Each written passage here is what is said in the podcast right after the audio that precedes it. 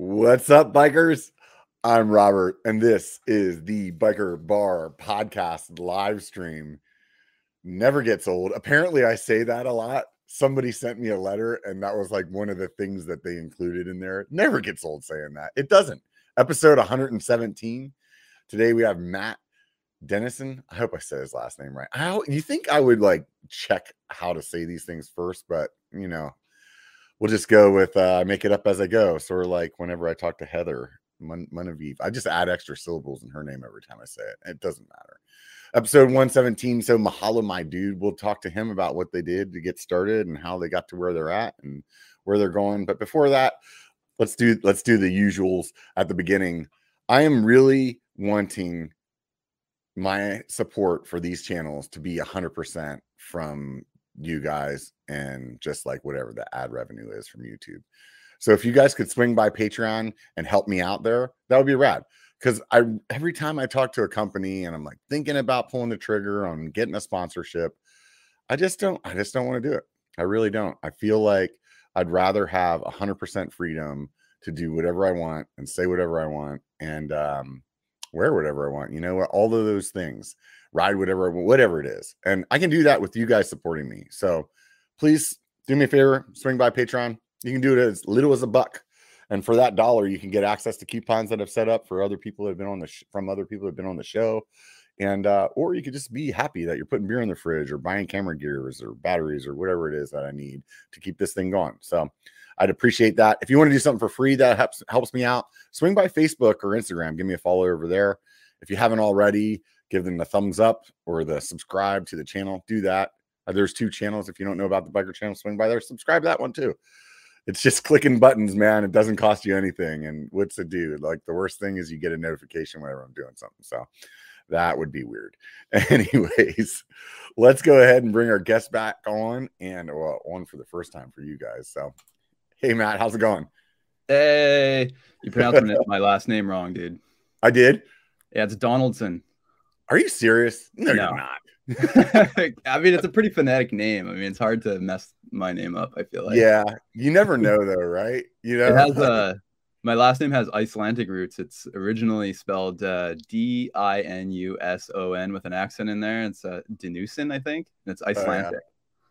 well, I, I'm sure that's pretty like that's pretty cool to have now, and everybody's like, "Go Viking," right? Like Valhalla. yeah, I would. It's like a dream of mine to go meet my Viking relatives on like a bike packing trip or something in Iceland. Oh, that go, would be like- so sick. sit down with uh other denizens or denusens. Yeah, yeah, yeah. did you um did you watch that show Vikings? No. No. Oh man, it was really good.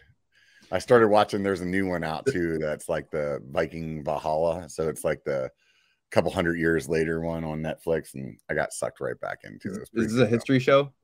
Uh, The original one's on History Channel, and then the second one I think is just net, a Netflix production. But but okay. they they're like sort of historically accurate, sort of not. You know what I mean? Yep.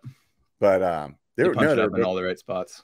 yeah, yeah, they're pretty good shows though, man. Super fun. You might I learn really quickly that I I uh, I tend to be the one that has never seen something. Oh yeah, Like, oh, I haven't seen that movie. I haven't seen that show. I like spend all my time working. And, like it's rare that I sit down and watch something. But uh, yeah. I I don't uh, know honestly where I find the time to watch the stuff that I do watch. I think it's probably because I I um I don't sleep a lot. Like I think like I'm one of those people that sleeps like six hours. I'm like, man, that was awesome. You Yeah. know? yeah, yeah, yeah, I'm with you. And when I when I do actually end up sitting down and watch something, it's like I'm like, why did I choose to watch that? Like last night, I actually did watch a entire show, entire series with my girlfriend Brooke, and uh, we we watched Bad Vegan. Oh, don't dude, I've been watching that. What'd you think? uh, it, it, it- it's funny. It's one of those classic Netflix shows where like in the first episode, it's an hour long. By the end of it, you still have no idea what the plot is, but they like they hook you to watch the Yeah. second one. You're like, oh god, okay, well I might as well watch the second one to find out what this is about. Right. So they had me hooked. They had me hooked hard. I didn't finish it yet, but I think I was like somewhere in the middle of the third episode. Okay. And uh, to me, man, I don't know how it all plays out, but I- really question if that girl was like as Yeah. in the dark as she pretends Yeah, to be, yeah. you know? I mean, her texts and tw- tweets back in like 2011 were kind of sus. They were like, Yeah, she was, I don't know. Yeah, Yeah. she's a bit of a strange cookie. yeah, yeah. It- it's definitely like I, I feel like Netflix has got it pinned on like how to come up with these stories that are just interesting enough to keep you watching. You know what I mean? Where like I'd Yeah, you I'd love to see their their process of like how they choose. You know what I mean? Yeah, I think that um well, I mean, you got to have a dedicated filmmaker who's going to go that far to like do all those interviews, put Yeah. all the edits together. Like that's a lot of work. You have to have a really committed person there. And probably some Yeah. money exchanging pockets too, you know. Hey, Yeah, you help me out. I'm uh, I'm in a pickle. Scratch my back. I'll scratch yours. Right, right. Um but uh, I think that on Netflix you have to actually well what I've heard is that you have to make your thing and then you sell it. So maybe that's not the case every Ah. time, but you have to take the risk of actually already producing your thing and then Oh, go and like um, pitch it. so it's not like you go go to them with a pilot. You're like, hey, here's the show. We recorded it. Maybe So I've heard. I mean, it's Yeah, probably who knows? been a different story for different people, but yeah. Yeah, hundred percent. Well, and it's like it's also like I mean, you sit here and you're like, man, they are come out with all these like bangers of a show, but there's a boatload of content on there that they've produced that you're like, next, next. You know what I mean? Yeah. So Tons. Something for Yeah, everybody yeah. though. yeah, yeah, yeah. it's Mountain biking crazy. stuff? I don't know. Any mountain biking on uh on Netflix? I I think don't know. oh there's I don't know. um I think uh uh what's it called? probably some of the bigger documentaries like Ride the Divide or something like that. Oh, uh, there is there is a film that I watched. It'll come to me. I Yeah, yeah. on Netflix. So while while you're thinking about that, how'd you get into this filmmaking thing? Well, Accomplice. That's the movie. Accomplice. Was it? Accomplice. It's I'll uh, have to look it up. Jeremy Grant's uh, film. It's uh, that's pretty solid. Was it good? Yeah, it was great. It was great. My favorite parts of the movie were uh, dog seg- segment where they got like slow mo shots of the dog like scrubbing the ground, you know, Oh, yeah. leaving the rider behind, and then uh, Paul Bass. Paul Bass. Um, I don't know if you're familiar with him. He's uh, he crashed at uh, years ago at Red Bull Rampage and became Uh-huh. a um, para, para, paraplegic for Uh-huh. some amount of time. Now he's back on the bike, and they had a super inspiring segment of him Oh, wow. ripping, and it was awesome. Yeah. Oh, right on. I'll have to check it out then. So it's like a ride video. It's not like a like a movie kind of thing. Uh, it's a it's a movie. You know, it's like Yeah. a eh, it's a classic mountain bike movie. Right on. Yeah, I'll have Yeah. to. What was the name again? Accomplice. Accomplice. I'll have to check it out. Yeah, check it out. So so uh back to the question. How how'd you get started with this, man? With what? It's like making videos. Like what, what where did it come from? Like was it something you started as a kid or um, yeah. Uh, it it was like a high school thing. Um, first film I ever made was probably like a stop motion um little video Uh-huh. stop motion's like you take a pic like with well i was using lego figures you take a picture and then you move it a little bit you take another picture Right. move it a little bit and that's like well, animating yeah. that was like my first little um window into filmmaking when i was in like grade nine or something like that and that was Just fun thought it would be it fun. I don't know. I was always like super creative. I just like to make stuff. Like I Uh-huh. used to make like bike ramps out of popsicle sticks and uh uh make like the like Crankworx um like the Crankworx Joyride course like Yeah. features out of popsicle sticks. I loved Lego. I would I loved anything I loved anything adhesive like glue, glue Mhm. guns, scotch tape. Yeah. Uh I just loved to make stuff with my hands. And then, you know, computers became a part of my life and and uh, it was like, oh, you can make stuff on computers too. So I, you know, I like Photoshop and and MS Paint and like videos is another frontier that I had to had to challenge and um yeah, that was like my first little instance. And then I think in high school later on, like we had to make a everybody has to make like a Shakespeare project. It's like Mhm. classic. And I had to do like a Hamlet Hamlet parody and I did The Office. I was Mhm. like was like kind of a you know class clown shouting out shit during class, like trying to be the funny guy, like borderline annoying. Probably not borderline, way past the border, annoying to many many people.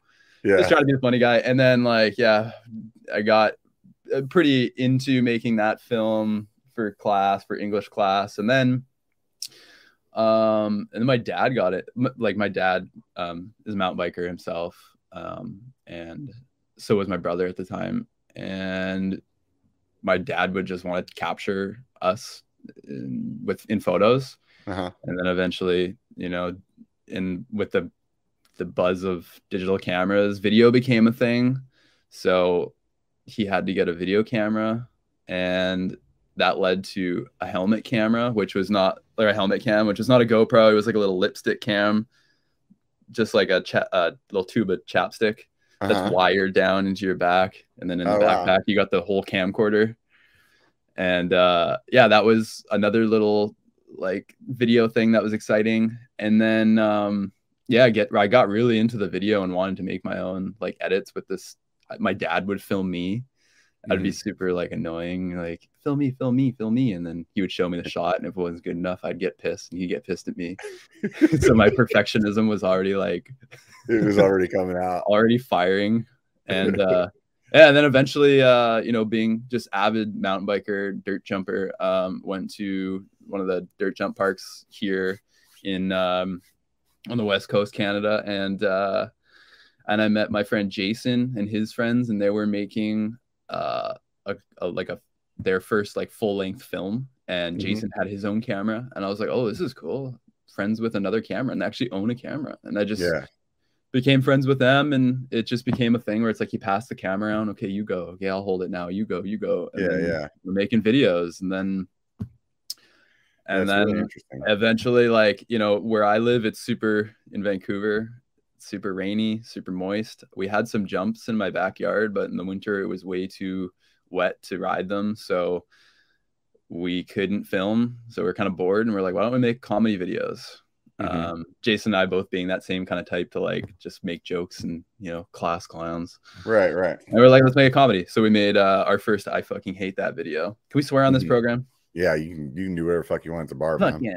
yeah. Yeah, so we made uh, I fucking hate that, and Yeah. uh, that was the first little comedy video. Fast forward, I got a job making films full time for NSMB.com, and uh, I would just make like mountain bike videos, and but I still had my YouTube channel at the time with Jason, and at a certain point, I asked my boss Cam if I could uh, try to make like a funny mountain bike video and put it on my YouTube, but put his logos on it, and just uh, um, kind of kill two birds with one stone. I'm I'm working for Cam, getting my paycheck, but I'm also populating my YouTube channel.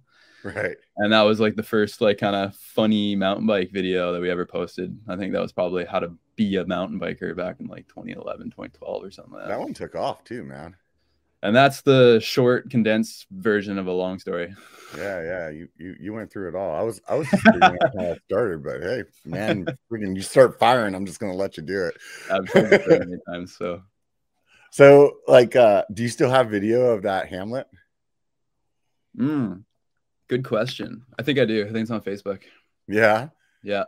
Yeah, I should, Yeah. I should download all that Facebook stuff because I'd like to delete my Facebook entirely. Yeah. You're over. Just Just the what, what aspect of it you don't like?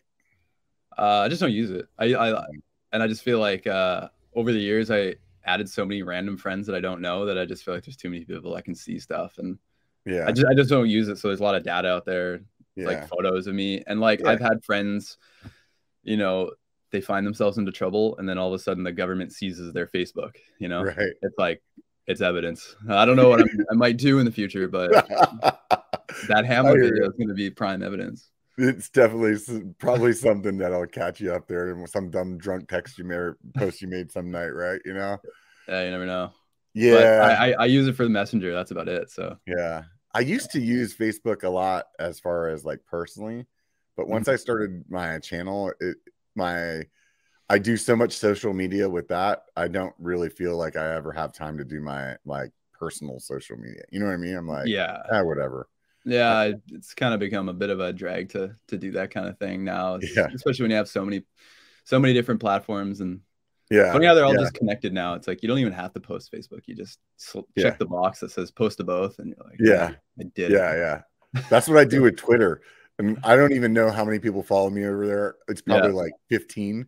But I put zero effort into Twitter and but I just checked that box. I'm like, okay, got a Yeah. Twitter. That probably had something to do with to reflect why you have 15 followers. The same with our Facebook. Like, maybe if we put some like kind of effort and authenticity into this, maybe it would take off a little bit more. Yeah, yeah. Yeah. I don't know, man. It's like it's just you like it's easy to get caught into spending too much time on things that might not have a lot of return. You know what I mean? Yeah. And for me, it's like I, I still have, you know, a regular job outside of, of trying to do these channels. And at a certain point, it's like I, I, I see myself like interested in all kinds. I'm like, oh, I could do some TikTok videos. But it's like, well, what are you gonna like? How much time do you want to actually spend out of the day, like doing this? Compared to like maybe like eating or sleeping or you know what I mean? Like it's yeah, until you decide to do one, then it takes off and then you get the huge dopamine kick and now you're addicted and you gotta keep doing yeah. it. You're chasing the dragon forever. yeah, yeah. Isn't that the thing? You know? Pretty much. I mean, that's part of my story too, is like early on as a kid, like we decided to just like keep gunning for a viral video. Like, how do we make a viral video? And then it happens once, and you're like, well, we can do it again.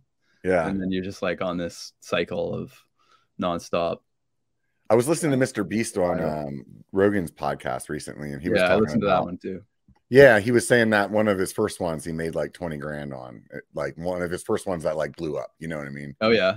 And it was just like that was that's what hooked him. You know, where it was like, mm. I mean, he was obviously you know pretty hooked before, but yeah, I for sure. That, yeah, yeah, right. But uh, I wonder which one that was for him. We we had a video go really viral. Do you know which one it is? I don't remember what he said. I, I, I mean, it was one of, I, I, don't remember. I honestly don't remember.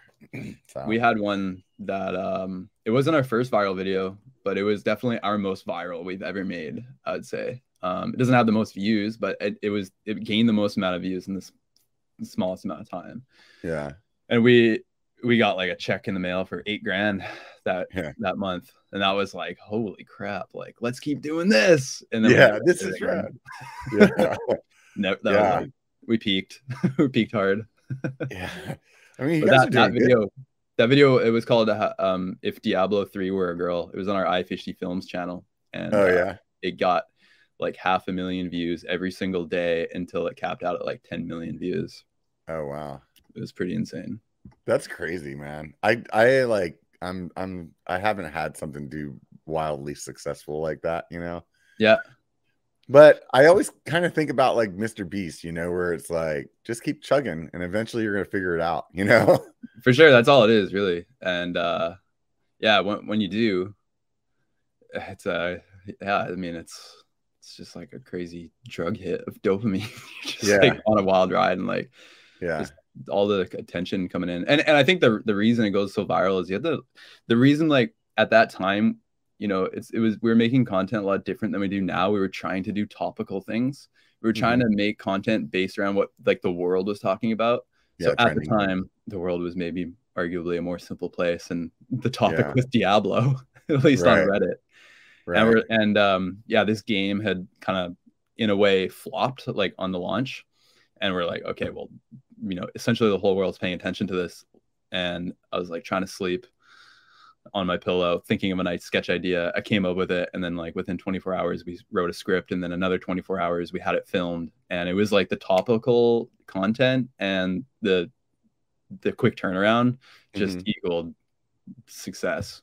Yeah. So it's, it's definitely easier when you're making something topical. Like there was so there's so many viral videos that came out of the pandemic, like making fun right. of the pandemic or poking right. fun of that. Like it's a sure way to to kind of get that virality.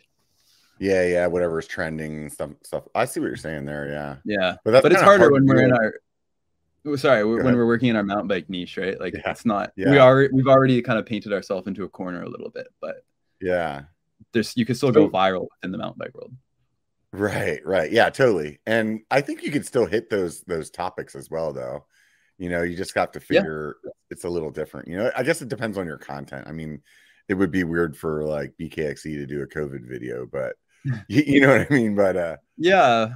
Well, I guess we somebody... did like uh we did like mountain bikers in quarantine, uh-huh. which was kind of the same thing. That did pretty well. Like, but the thing is, if someone's not interested interested in biking, they just automatically don't really care. Like you yeah. have to really hook them somehow to get a non-mountain biker sitting down for five minutes of people making jokes around bikes.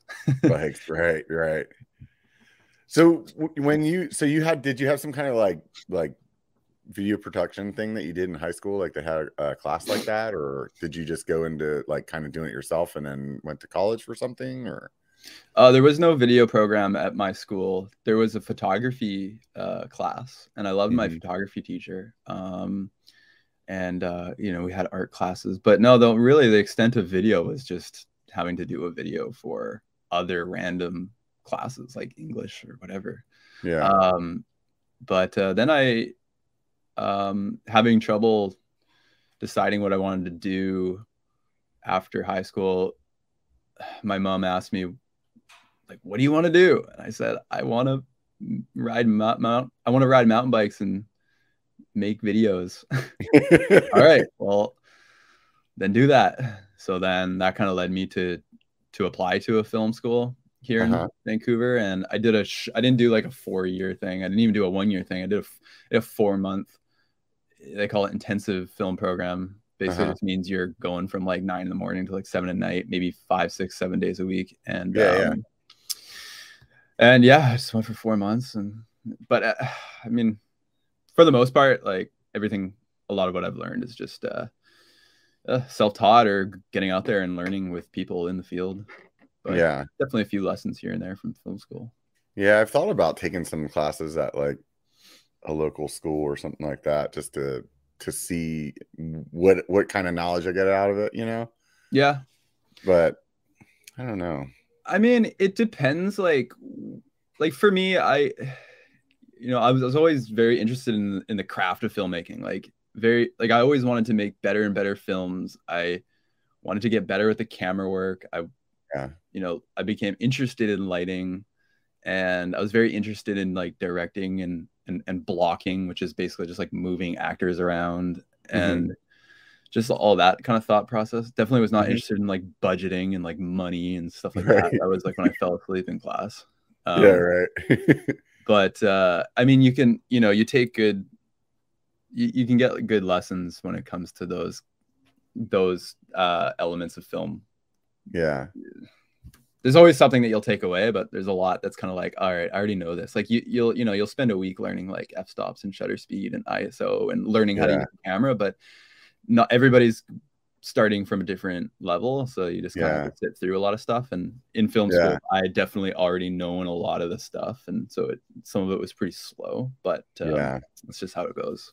Yeah, when I went to school for IT stuff, I, that's what I do for my my regular job. Um, I definitely was in the same position where it was like some classes, like I could literally just not even be there and Right. ace every test. You know, it was like you guys aren't teaching me anything except for how to do something else while you're talking. You know? I don't multitask. Yeah. Yeah, yeah. myself.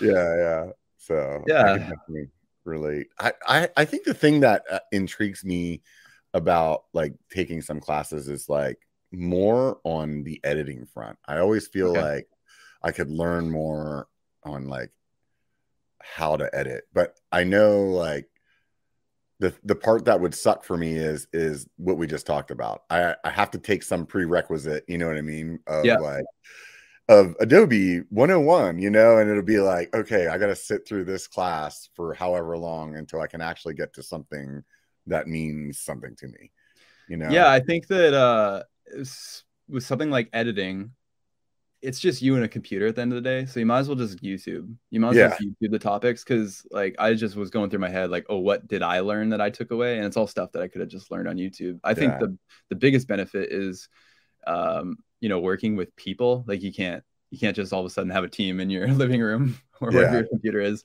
So to be able to connect with real humans and also learn about the hierarchy of a film set, that was Yeah. very, very helpful.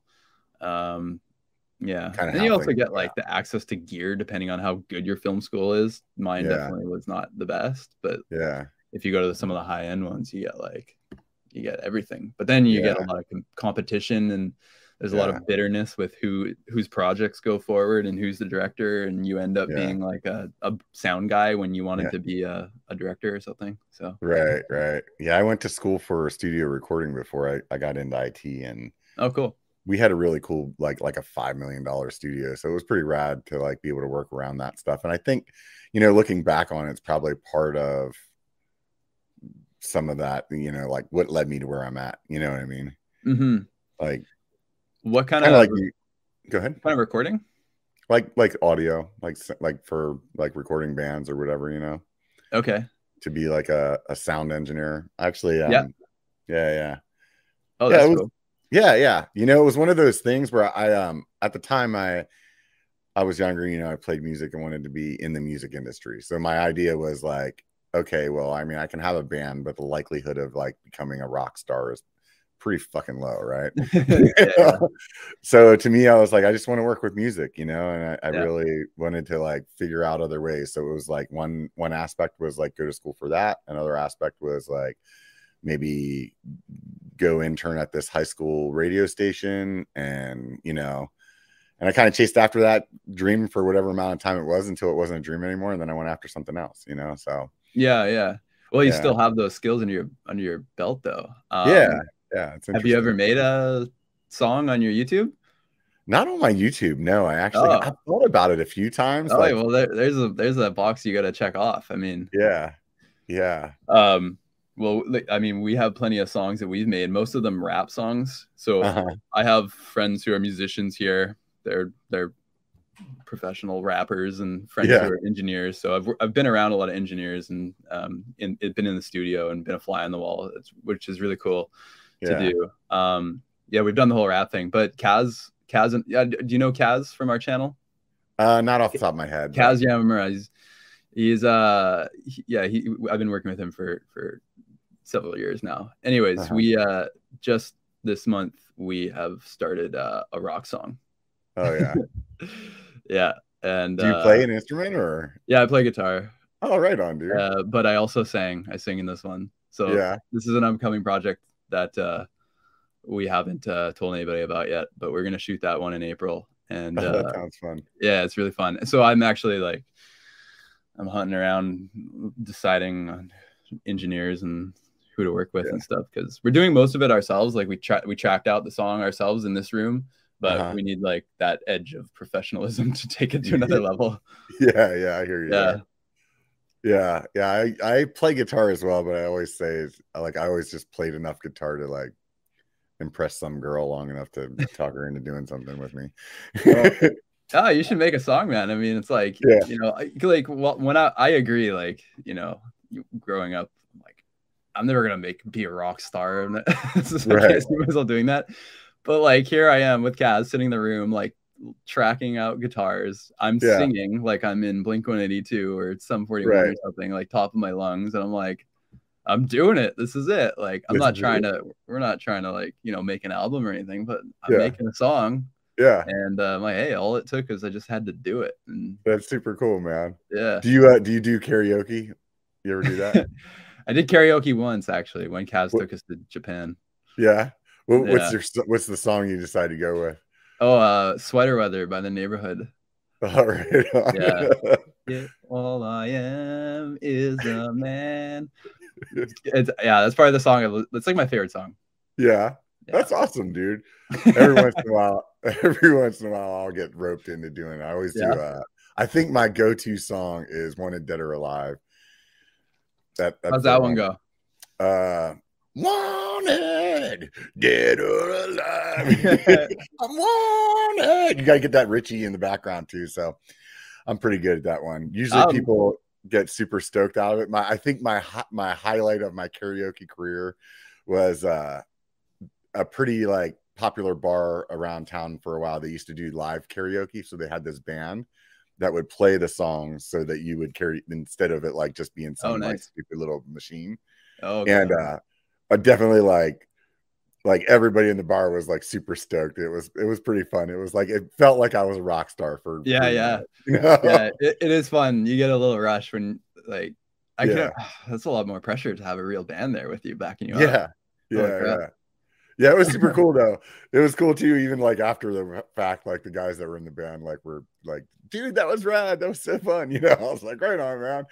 But uh yeah i'm a, I'm a one-hit wonder though. Yeah, for sure. i keep Yeah, I trying to find like- another song but i just that's it.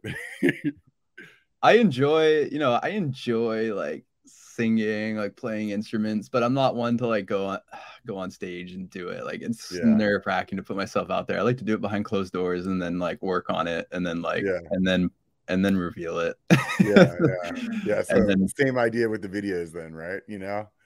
yeah, more or less. Yeah. Yeah, yeah. But uh, you should definitely. Uh, I keep talking to this mic like it's doing anything. It's not doing anything just for show, so everybody knows. Yeah, the people that the people that are listening, they have no idea though. So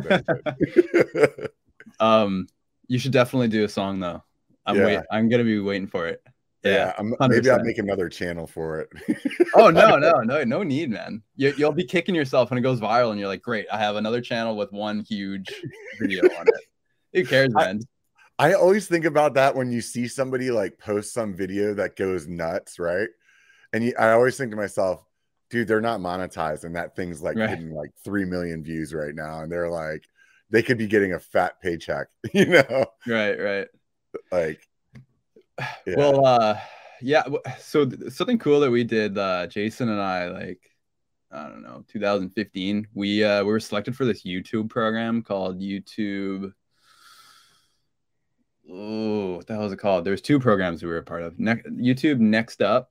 uh huh, Basically, that was like we did a bunch of virtual calls with people at YouTube. Like we had like mentors, and they gave Yeah, us yeah. like 10 grand a year and no, it was five grand a year and 10 grand of advertising on Uh-huh. on YouTube. And then that brought us to another thing. It was like, oh, uh, the YouTube Creator Accelerator. And Ah, we we actually were um flown down to LA for three weeks, one week at a time. And we basically went to YouTube school and we uh-huh, got to make videos at the YouTube space in LA.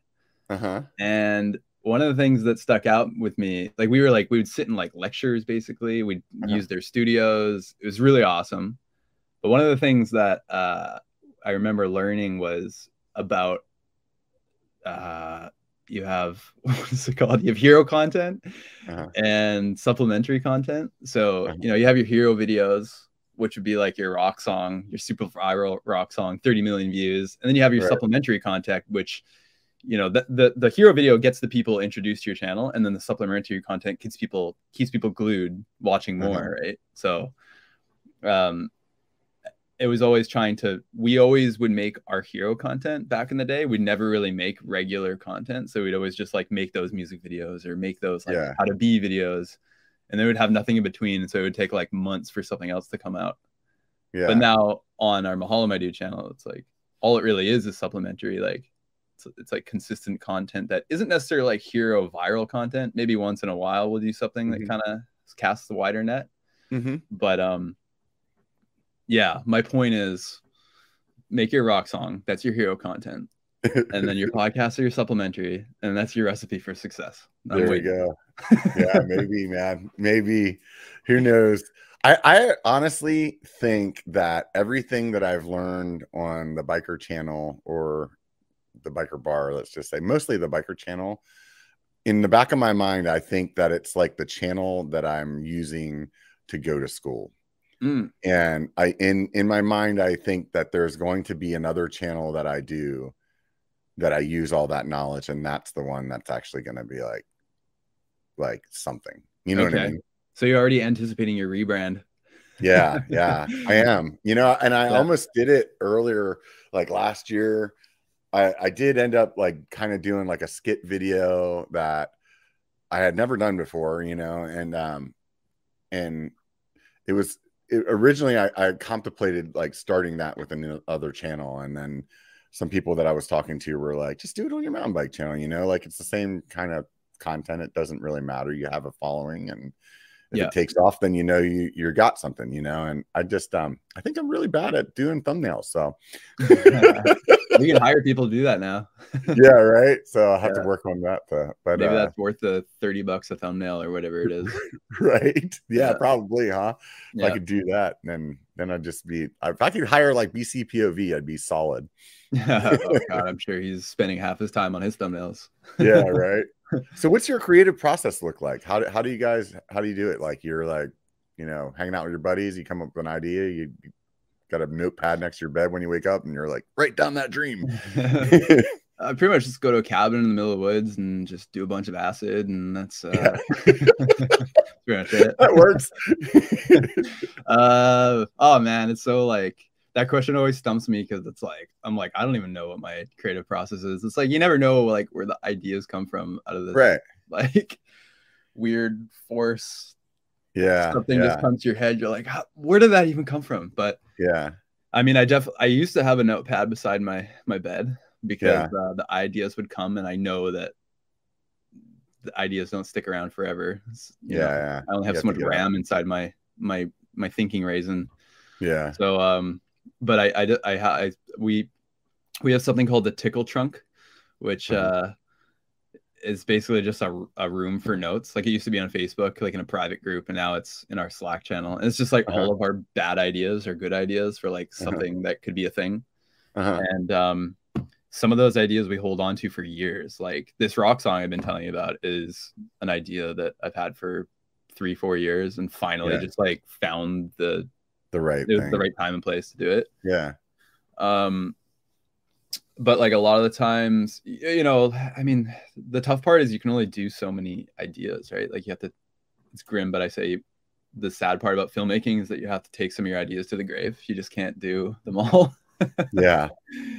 so you have to pick and choose but uh i mean sometimes brands come to us and they want us to do their commercials or their their you know their product launch for say Mhm. like a new bike or something Mhm. so we don't have an idea already baked so they have to you know they give us you know their product the details what kind of makes it unique and Mhm. then we just sit in a room and we just throw shit at the wall i, I would Yeah. say that i say that a lot throwing shit at the wall That's yeah. Yeah. that's my creative process It's a good one. You know, I mean, obviously, you guys are at like what 350,000 subscribers right now. So apparently, yeah between our two shit to throw channels we have over a million subscribers we have uh, on our ifht films channel we have 750 and and mahalo has been a slower grow for sure trying like you know with lesser like viral content and it's like a Mhm. completely different thing because it's more just like vlogs and like our Mhm. our life mm-hmm. so there's it's a little bit less idea based Mhm. whereas the other channel is like it's coming up with sketches or or concepts of some sort so when Um, you started, yeah. you guys, you guys had, I think originally it was like I, IFHT, right? Yeah. Yeah, that was our first channel. And it was basically all sketch comedy. It wasn't a mountain bike thing at all. It was uh it was just random comedy inspired by like uh, other YouTubers like Lonely Island for sure was a huge influence of ours. Um Julian Smith, he made awesome sketches. Um So when you started that channel, who who was the group? uh it was me and Jason. hmm Um we actually had another third member. His name was Rex. He was a he he was a someone I went to school with, but he kind of found he wasn't really interested. So he, Mhm. he kind of departed. But for the most part, it was me and Jason for for years.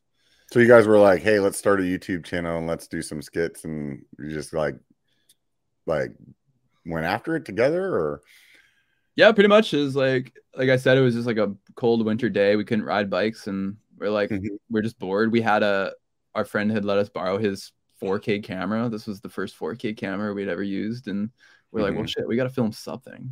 So yeah, we said, why don't we? I think I suggested let's make a series on things that we hated and like about pet peeves. hmm And it just turned into a little series called I fucking hate that.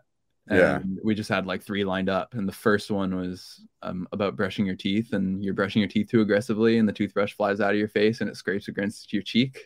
yeah, yeah, Something super niche that never really happens to most people. right. But uh, No, yeah, and then we just we just did it. It was 30 seconds long and it was super Yeah. fun. and then that was it. and You guys were hooked. Well, yeah, it's like, you know, at the time, Facebook likes and thumbs up were a new thing. So you got your thumbs up and we're like, oh, people like Yeah. it. And Yeah. then, and then, you know, people from school, from high school, they knew we were doing stuff because they we posted it on our like feed, right? And then Right. it wasn't even on YouTube at the time. It was just it was just Facebook. Yeah, And uh and then I remember a girl in class, uh, she asked me, Are you gonna upload to YouTube and apply for partnership? And I didn't know what that was. And she's like, You can make money. And I was like, What? That's sick. So Yeah.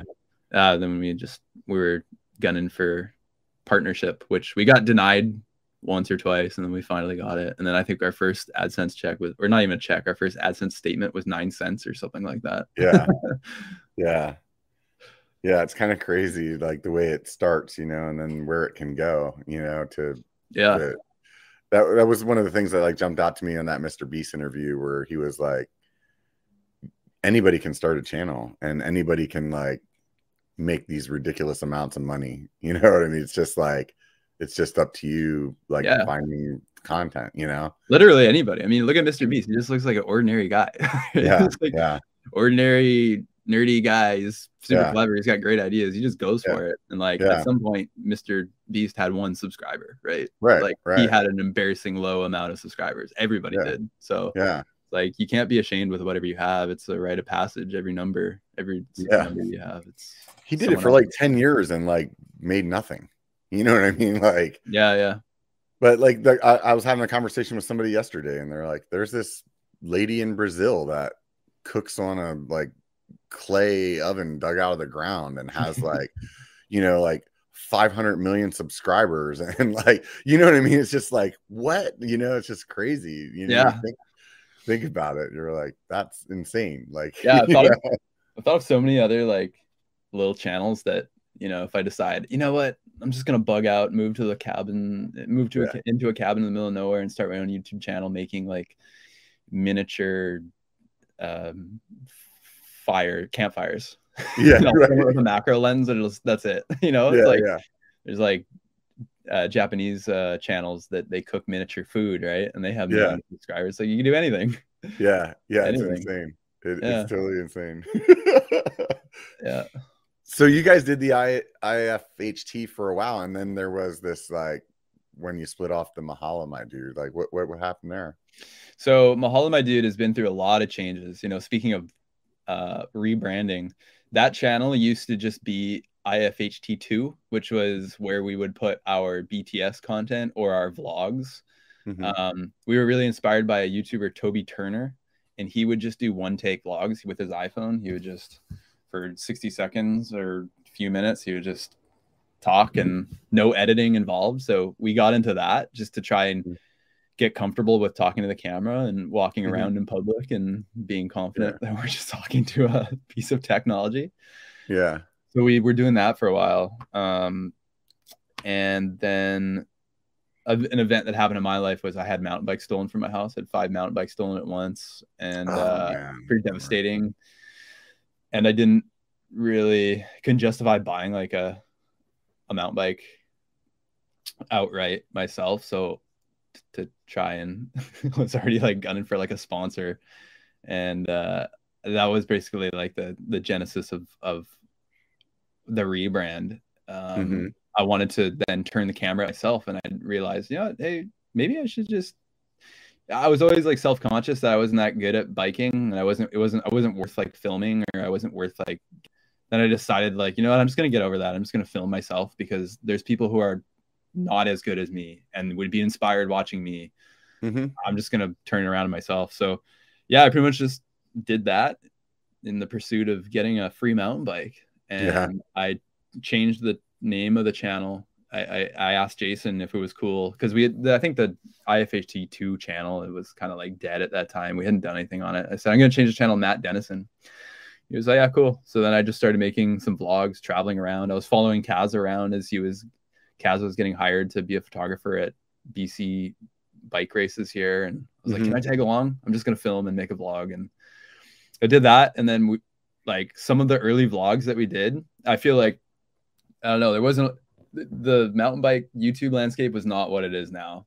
Like when Right. I was making those videos, no one. There was maybe like one other guy, like Boostmaster. Mhm. I, I don't really think that anybody else is really doing it. And uh, so I would post like a vlog at Crankworx or whatever, and I get like 400,000 views right away. I'm like, holy crap, this is like, this is bigger than the other channel right now. Yeah, like, yeah, and, and I'm doing something that just is fun. I'm not like conceptualizing, I'm not writing a script, I'm not doing all this. yeah. So then I told Jason, uh, hey, we should go out this together. So then we changed the channel to Matt and Jason. Yeah. That was another rebrand. And then fast forward, uh, Jason took a job at Pinkbike. He had an Uh-huh. opportunity to create content there, and he could he wanted to take on that challenge. So then uh, another rebrand came our way, and I'm like, okay, well, I can't just keep changing the channel to whoever the name is. just keep, Matt just keep Kaz. going. Matt Kaz minus Jason. And so then I, uh, yeah, at the time we had already kind of had this like tagline kind of inside inside thing called Mahalo, my dude. Like it was just something that people said to me. Kind of started from Snapchat at the time, Mhm. and I changed the channel to Mahalo, my dude, and uh, just you know because. I just wanted to make it timeless. Like, you know, it doesn't matter who's in and out of the channel. You know, I might not be around forever, but let's still Yeah. create let's still create the possibility that the channel could live without me. So Yeah. um, yeah, I called him a hollow, my dude. yeah. So Yeah. it's it's it's lived a long life, many lives. Yeah. Yeah. It sounds like it definitely has. Mhm. So you know that that says something about like pivoting and you know putting whatever on your channel, experimenting. Like don't don't be so afraid that like whatever you whatever you do is gonna be carved into stone. I mean, it is in a little way, but like you could add more stones and make your garden. Yeah. Yeah. I always, I, I always think about that, you know, like, um, I, I know I've had some conversations with other people too, where they're like, oh, well, this is like, um, this is my content, you know, and it's like, well, you got the channel. Like, I think originally, like maybe people initially will subscribe for whatever that content is, but ultimately people end up sticking around for like who the personalities are. You, you know what I mean? Yeah, yeah, So it's like you can for pivot sure.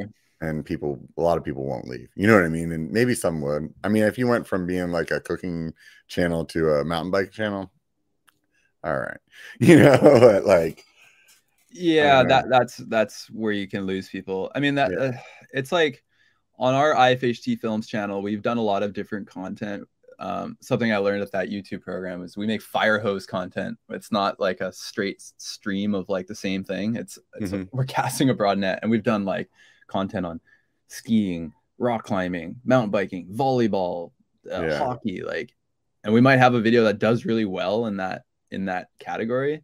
So then you get like 20,000 volleyball players are like this is this is the best volleyball channel ever. I love it. And then they Yeah. never see another volleyball channel and it's just mountain biking stuff. Like they're commenting they're like what the hell? So Yeah. like that definitely like kind of it can help you and it can hurt you. It depends how you how you do it. Yeah. And I also recall how our our friend Andrew Santos he um he would bring up how there's like two types of content on YouTube. There's idea based content and there's um is it per is it personality hmm story based? Oh, I'm messing it up.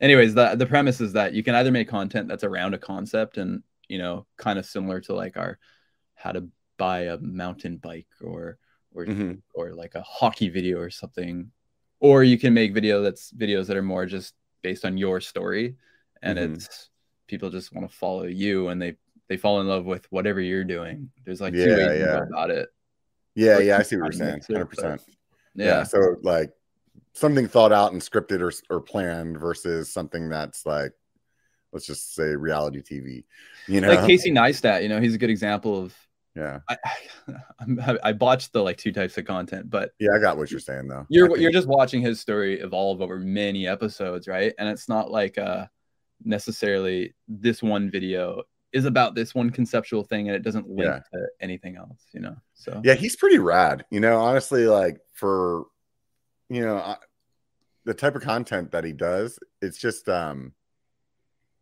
it's it's in it's interesting you know what i mean and it's like uh and it's never the same and it's just really like what you said i mean it's just kind of him living his life Mhm. you know but it's interesting that that's uh the way that the, the way that he like pulls it together is definitely it's capturing you know yeah. Yeah, he's a clever clever guy. He's he's got a strong background in film too and like he had an HBO show. So he's got a lot of clever ideas. He's he does it well for sure. I haven't Yeah. watched him in a while though. Yeah, I, he's one of those ones that like it pops up here and there, you know, Mm. and and I'll watch it, and and when I watch it, I'm like, wow, this is really good content. But then I don't necessarily like, I don't have the bell rung, you know, where it's like every week, you know. There's another guy. uh Oh man, I'm gonna have to like he, he, he like a shoot, I can't think of his name. He's he's like a filmmaker for mountain bikes, and his channel name is just his name's Jason something. Oh god, Okay. I'm, gonna have to, I'm gonna have to figure out how to pull it up. Well, I can't do it though because I'm it would be on my other account. I'd maybe if I use another browser to sign in here, I could do it. But um, anyways, he he, he like makes really interesting kind of like vloggy con- content like that, Mm. super artistic, you know. Um, and uh, it it's interesting, you know. But it's one of those things too where where I I don't follow it all the time. Even like like Peter Peter McKinnon, Yeah. you know, a camera guy. For those of you guys that don't know, like he um his content's super good. You know, it's just a lot of times. I don't know. You wouldn't necessarily call it product review stuff or like how to. I don't know. It's like Right. sometimes it's vloggy, sometimes it is how to, sometimes it's critique, but he's got a great way of telling story, you know. And you're Mhm. like, Let's get a good format down. Yeah, yeah, like do a little magic trick, and then at the same time tell this story. so it's like you, you know what I mean? Yeah, yeah, exactly. Coffee in slow mo. Yeah.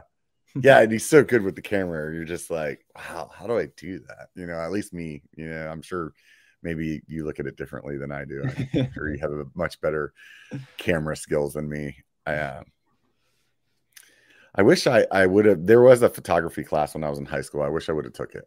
You know, at the time I was so into music though that it didn't it didn't interest me. And it's something that um I think if I would have took it, like it would have been like it would have it, it would have captured me more than I expected it. You know what I mean? It's not too late. Masterclass it or uh, Yeah, yeah. share it or something. This Yeah. podcast is brought to you by Right. Skillshare. Yeah, that's what I'm shooting for, man. If I can get to the Skillshare ad space of podcasting, oh yeah, yeah. Who's this one brought to you by? this one is brought to you by Patreon. So swing by Uh, Patreon and help me out.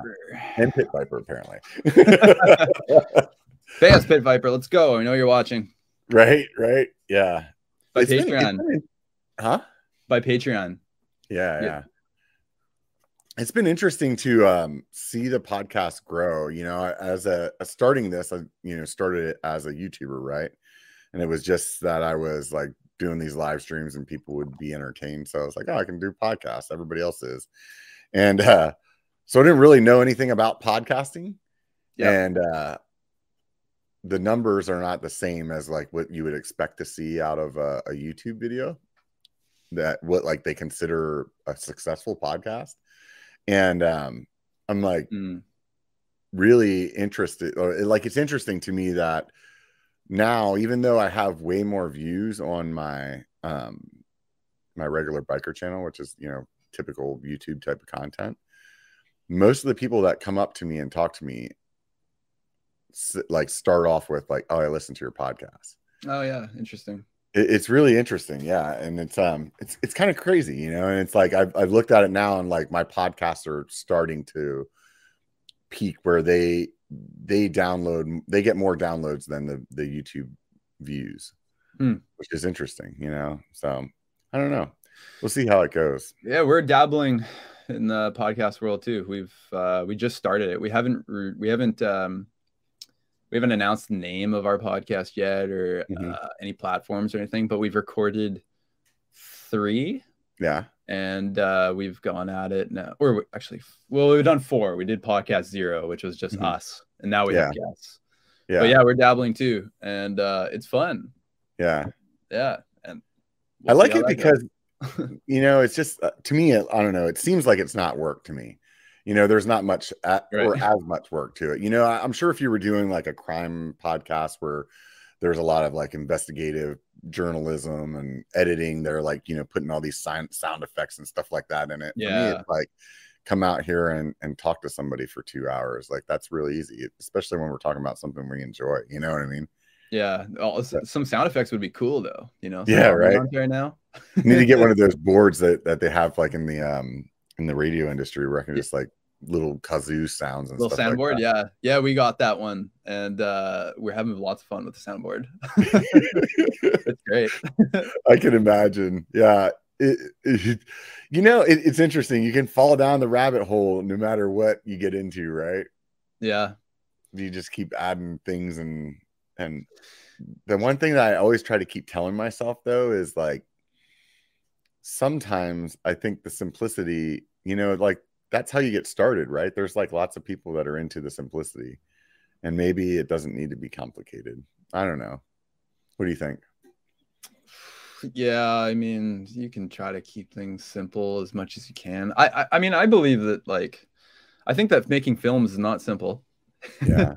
but the most simple thing that you can do is uh, just take a next step, right? Like when making a Mm-hmm. film, like or making a movie, you know, it's like a super intimidating thing. You're like, okay, this is like, I had to take the first step of a million steps Yeah. till this movie is watchable uh-huh. but you know it starts with a single step and even if it's you know for me like yeah like bills and and financials that's a bit of a like a, a drag for me sometimes but the thing that just keeps me going is like all right well step one is just opening up the bank or whatever and then yeah.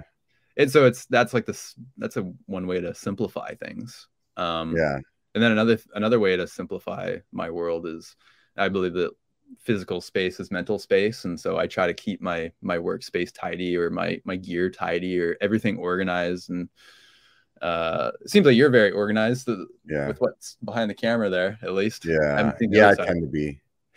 like, I mean, here, like you can see, like, look, look at the tools. Oh yeah, there you go. Look at that. Oh, I gotta send you some stickers for your fridge. oh yeah, that, that thing. spaces Yeah. there. I see Huh? that you got a few spaces. I got I got some sticker bondage too. Let's see. Oh yeah. A little bit of sticker bondage. I feel like I'm gonna disconnect my whole.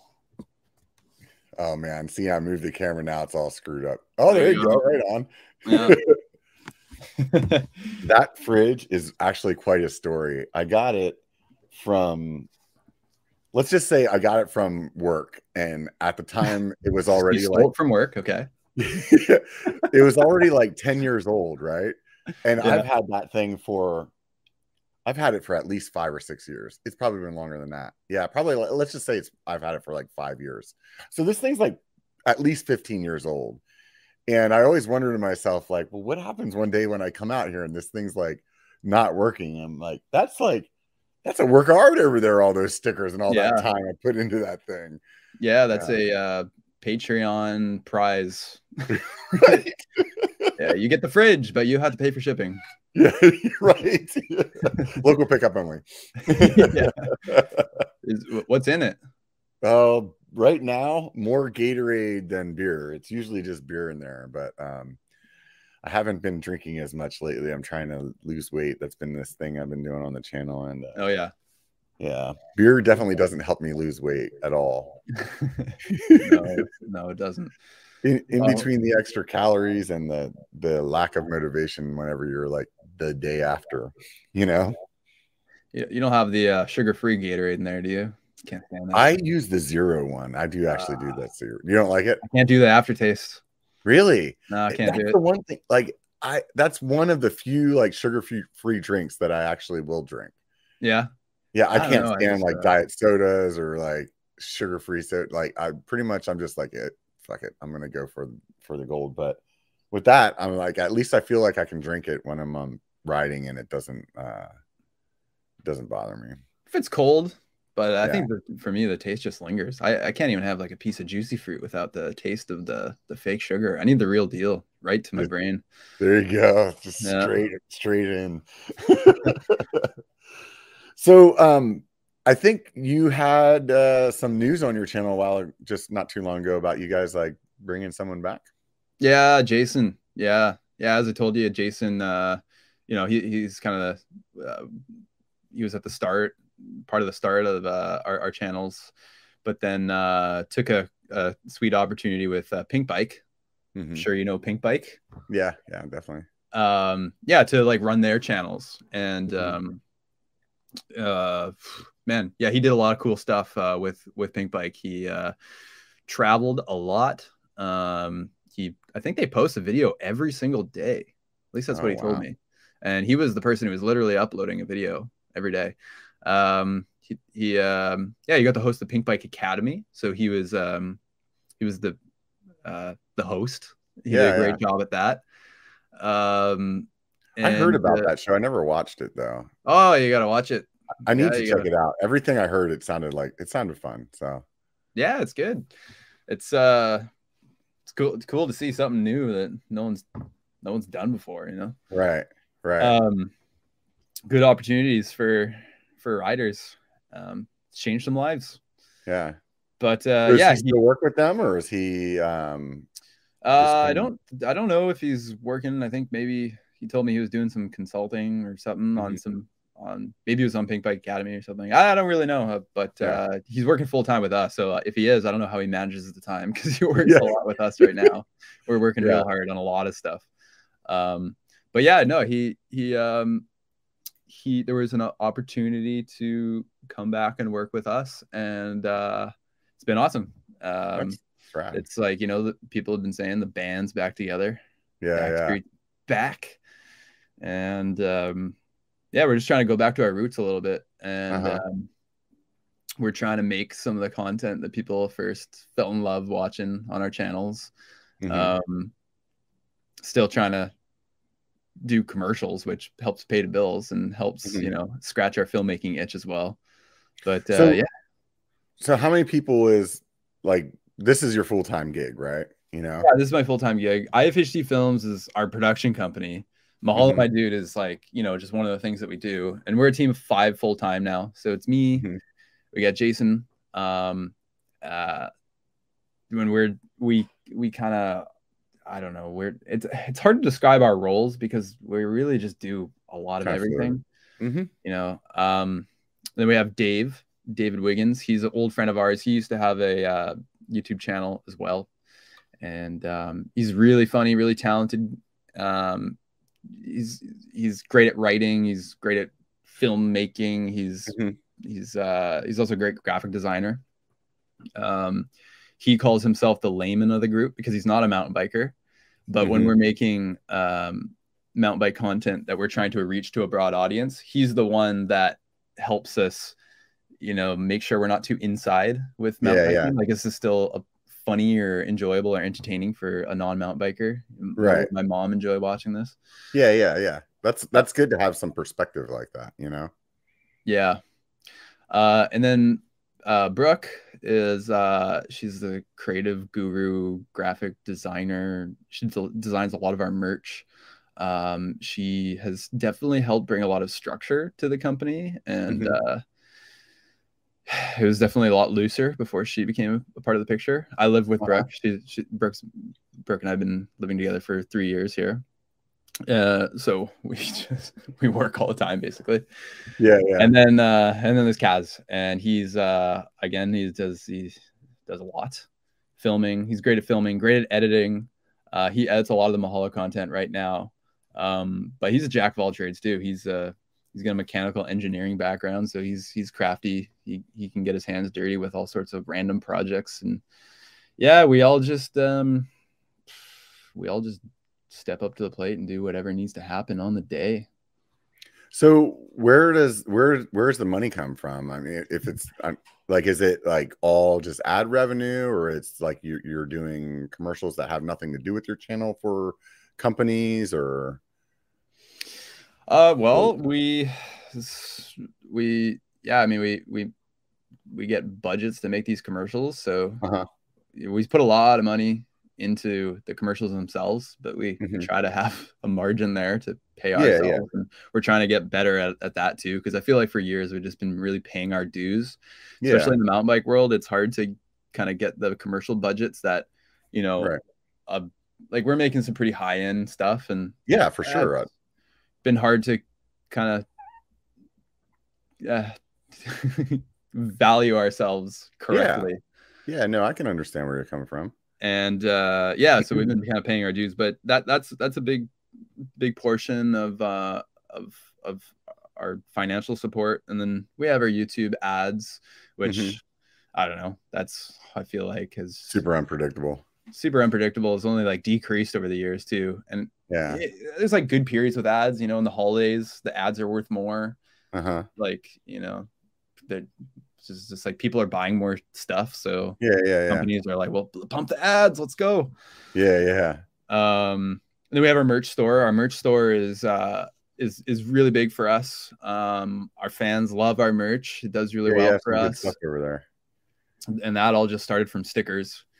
Um yeah and that's worldwide too. People are buying our merch all over. And with It's kind of crazy when you see that stuff shipping all over the place, right? Totally, totally. It's also kind of uh, frustrating sometimes because you know we had to take like India off of our uh, of, of our countries that we would ship to because every package would get lost.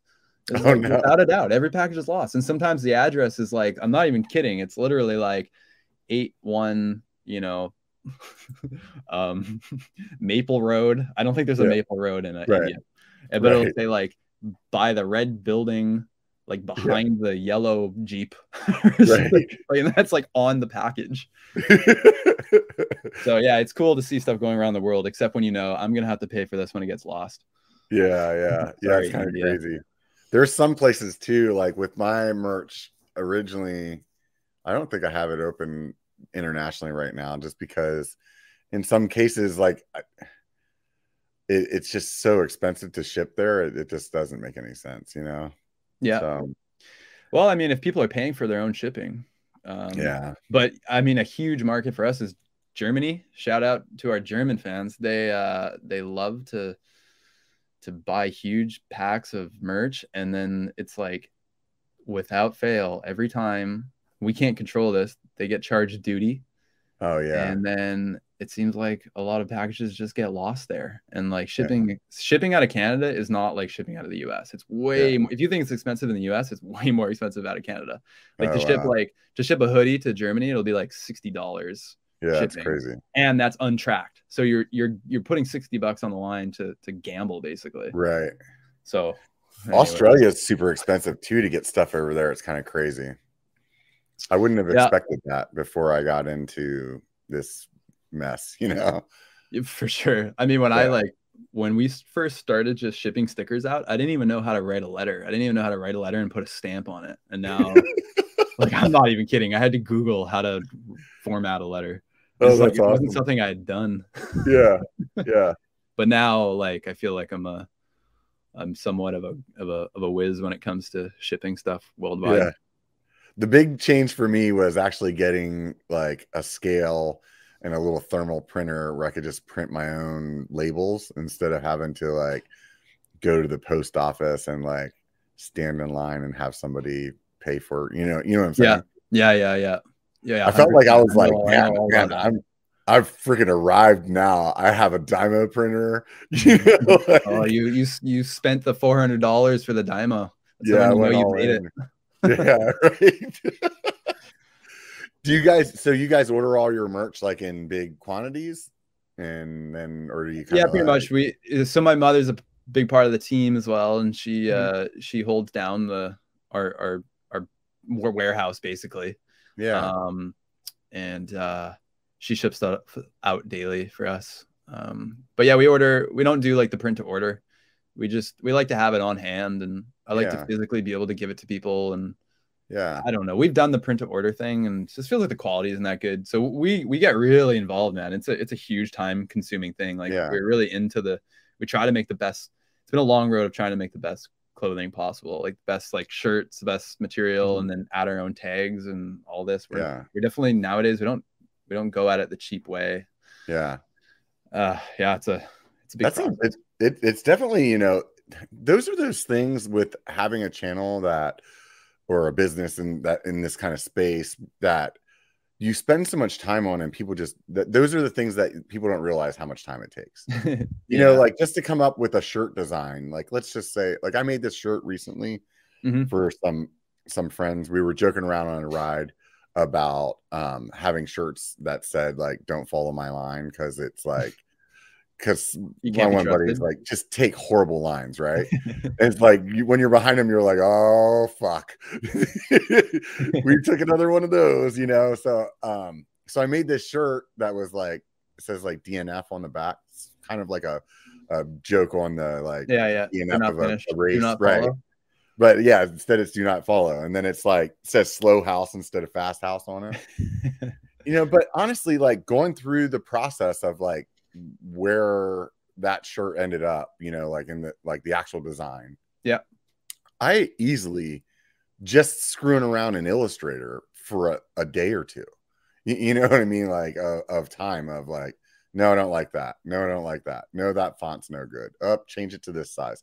You, you know what i mean? And it's Yeah. like people just see a shirt, they're like, oh yeah, I just came with that idea. And poof, you Yeah. know what I mean? And They don't see the process. Yeah. yeah and then it's like what you were you, you were talking about like with the shirt itself you know when i Mhm. use a a print to um whatever we called it a second ago you know Yeah.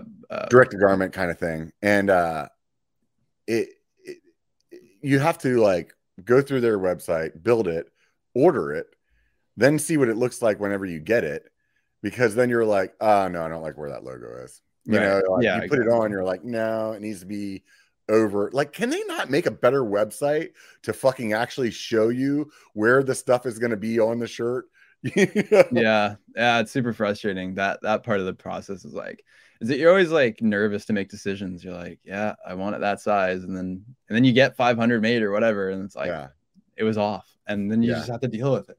yeah yeah so Sucks. I, i've been considering going down the route of like what you were just saying of like Yeah. actually just printing my own stuff i don't like originally i was like had these ideas that selling merch would take up so much of my time but it's not like i sell a ton and uh i think if i had more quality control in my own hands then i would be happier about what i was selling you know what i mean Yeah, I mean, you can, something you can try.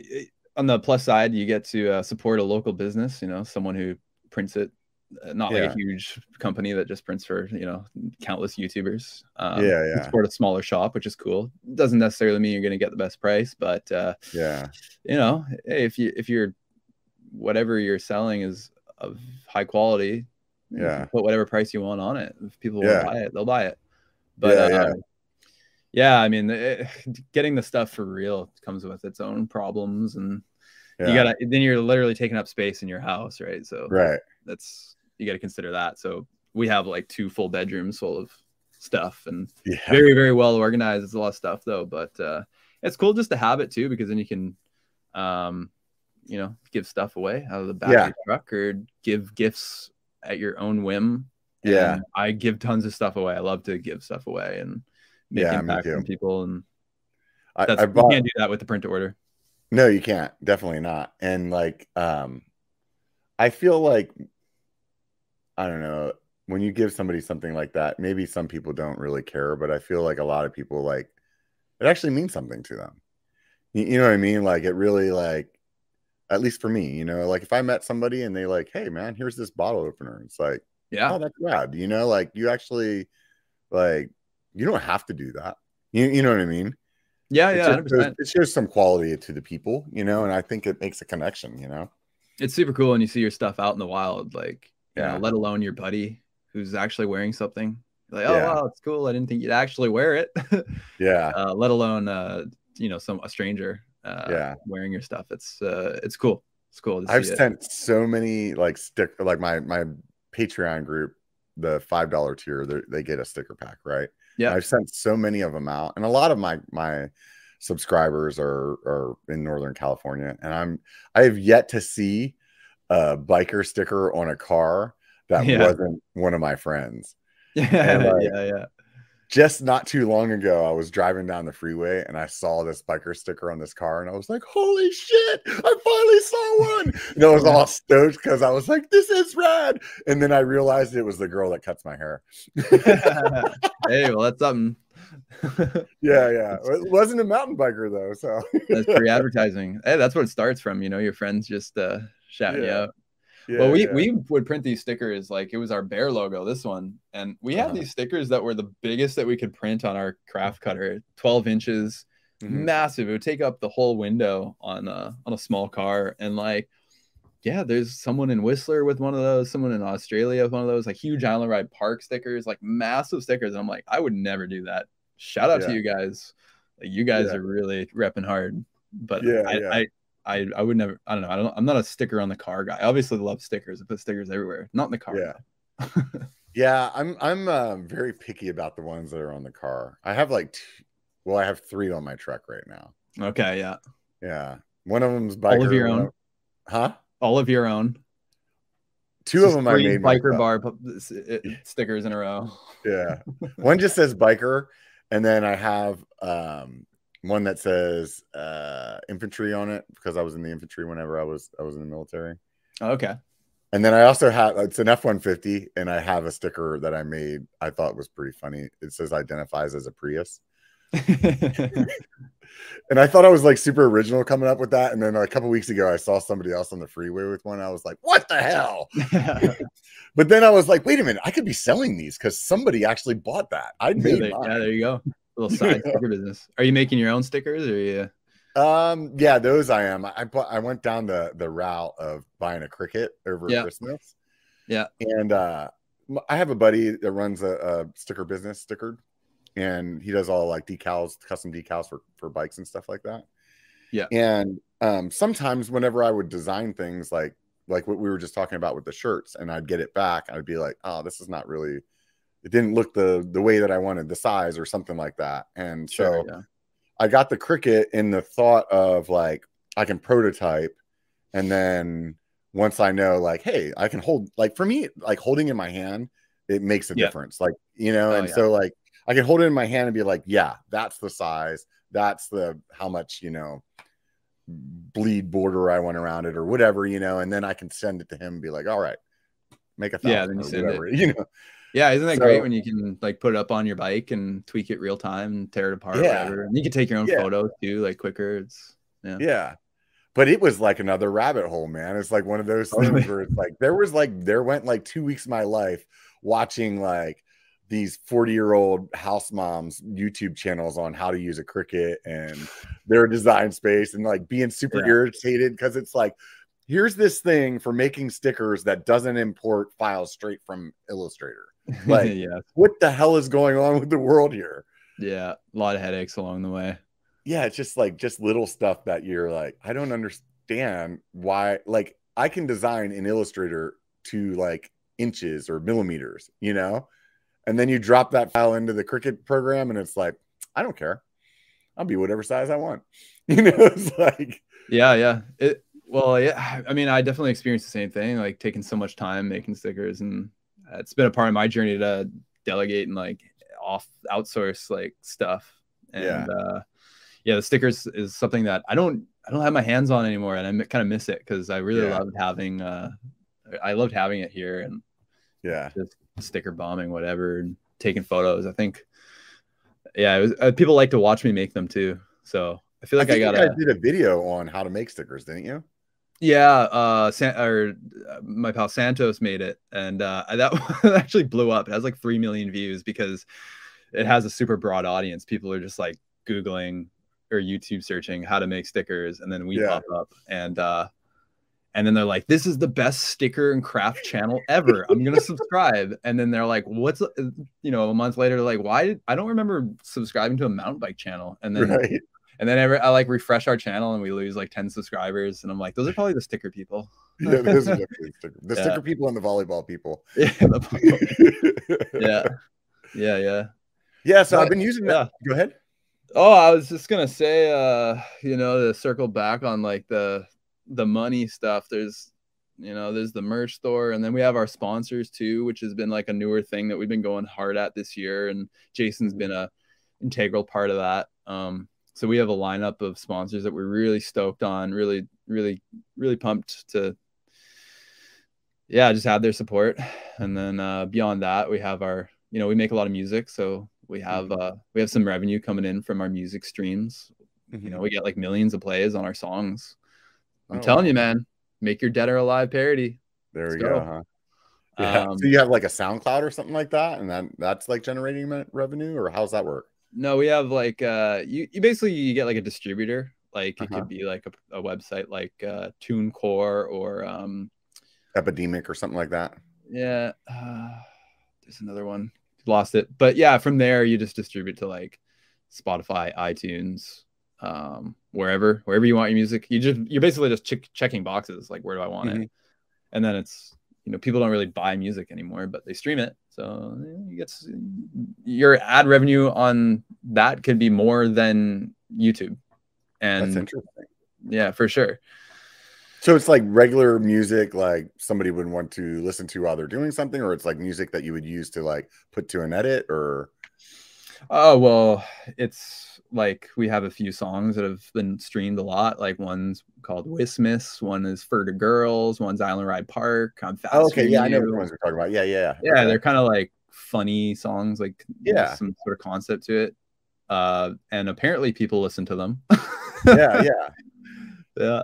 But I mean, it's, especially with like this uh this new song we've made, our our goal is to try and make a song that's like about one thing conceptually, but is in general a song that you just want to listen to.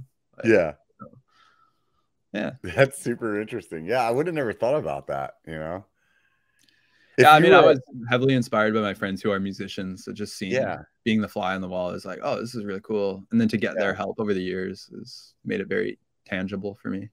I really miss um the music portion of my life. You know, when I was younger, like I was saying, you know, I was really in into that and all of my friends were musicians, you know, that was kind of like what we did. You know, we were always like playing guitar together or making some kind of music. You know what I mean? It would be like, Yeah. hey, let's go on this hike and then we're gonna have our guitars and we're gonna like go play guitar after, or you know, we're gonna go to the beach, or we're gonna get drunk tonight and everybody's gonna jam, you know, or whatever it was, you know, and and uh whatever over time, you know, we kind of like spread out and and I didn't have that friend group. And I think for me, the music was just as like I think it was about the friend group, you know what I mean? As much as it was about the music. And I don't really Mm. have that, eh, you know, anymore. And I I, I miss that, you know. It, it's interesting to like to think about, you know, when you were just saying your friends that are musicians.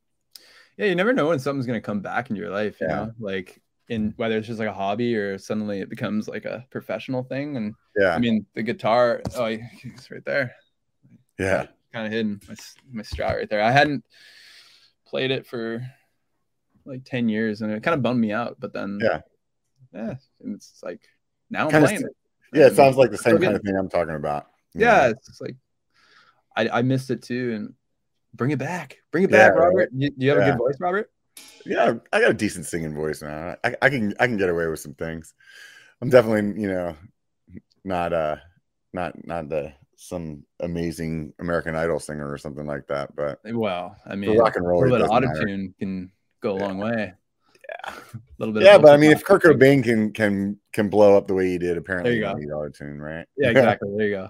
it's like Um, well, yeah, I mean, it's hard to make like an original song, but uh, a parody is a good way to start. Yeah, yeah. I have a bunch of stuff that I made over the years that, you know, those are the ones that where it's like it's so far few and far between whenever I play, it'll be like I'll pick up the guitar for whatever reason, you know, and it'll be like I'll have to actually remember how to play like how was that song that I wrote? You know what I mean? It'll be like Mhm. Mm. take a take a little bit and then it comes back and then it's like Isn't that you know, funny? Like the muscle memory that you haven't Yeah. played a song in 10 years and all of a sudden it's just like, you know, you struggle once or twice and then all of a sudden it's like, wow, here it is. Like I never There it forgot. And your hands are just doing this thing and you're like, how? yeah yeah It's yeah really there's cool. like certain ones you know you like to play you're just like man this one's just fun to sing this one's fun to play you know like i always like playing a like where did you sleep last night that's a nirvana song or Mm. cover that one's really fun to play and it's like it's simple and it's just like i i like songs that have a lot of like like you can feel the emotion in them you know what i mean Yeah, yeah, yeah. and that that one i, I just like i don't know speaks to me Man, you you got the audio engineering background, Yeah, you got the right. gear, you got the guitar, the voice. yeah that's People it want the they want the music. it's time it's time to go faint just go go all in right We want the uh smells like teen spirit uh remix. There you go. Yeah. Dude there's some good like covers that like you'll hear of some people redoing older songs like that and you're like just blown away by their different take on the song. You know what i mean? Yeah. it's interesting. I'm going to say it was like somebody like tori amos i think did smells like teen spirit and it was it was surprisingly really good. You know who I really enjoyed uh covering uh Nirvana? Post Malone did uh did like a, a two hour set from his house uh-huh. during uh during like the the middle of COVID. He was raising money for the Who or something like that. Anyways, they were in his house. It was him. Uh was it Travis Barker? Maybe I'm wrong. Anyways, it was like pretty all-star crew there, and they were all Uh-huh. wearing women's dresses. Uh-huh. and they were shredding and Post Malone sounded so good singing Nirvana and like didn't mess up. He was smoking cigarettes, like putting Yeah. cigarettes in his little in the frets there, and yeah, like, yeah. uh, yeah, it was so good. I've listened, I've listened to that whole thing a few times now. So right on. yeah, I recommend that. I'll have to look it up for sure. Definitely a big Nirvana fan. That was like a, a a period of my life. I lived in Germany for a while, and I used to like go on the search for bootleg recordings to find you know those songs that weren't on CDs, and I probably have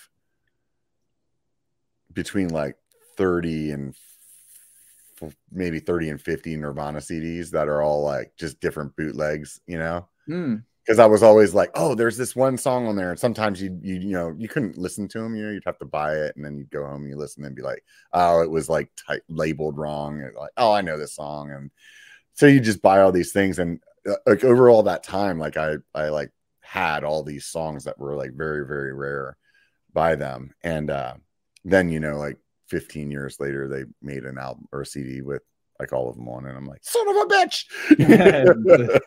They like deluxe and all that Yeah. hardware.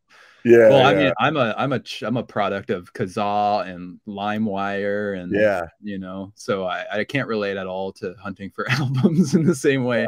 So how would you know? Like, where would you where would you look? Just like obscure little record stores trying to find- Basically, like, cause like we would always be like traveling all over the place just to see stuff, you know, and so it'd Yeah. be like some music store, you know, you just walk into some music store that's like a they would be, you know, like the mom and pop kind of music store, right? And they'd have, you know, you just go to the Nirvana to look for Nirvana CDs, right? And it'd be it'd be some freaking, you know, bootleg disc in there that looks like it's legit, but it's not, you know, and Hmm. you just look at the names of the songs that were on there and then be like, oh, okay, well, I, I don't recognize this one, you know, what's, Oh, that's cool. you know, and so you take it, you know, buy it or whatever, and then just go and, and, uh, see, see what you ended up with. It's funny though, because it's like, I mean, most of the recordings of, they weren't good or they would be like live recordings that were, you know, or something like that. And, uh, but you know, you'd find some gems sometimes, you know, it'd be like, and, uh, yeah, it was interesting. It was interesting when that that actual CD came out later,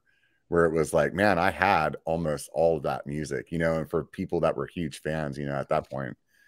Hey, do you know who Nardwuar is? No, not off the top of my Uh, head.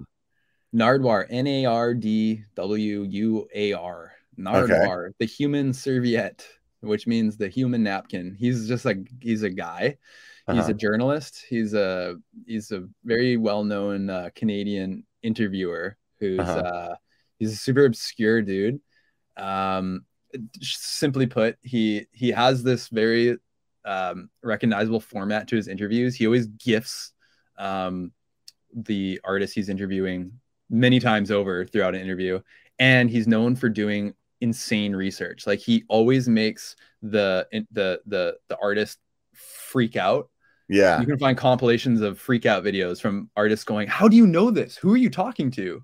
yeah, And one of the he he, he normally uh he's known for interviewing rappers. Like uh-huh. so uh, you I don't know if you can, you gotta look this guy up. He's not who you'd think what he he's not how you would imagine him to look like.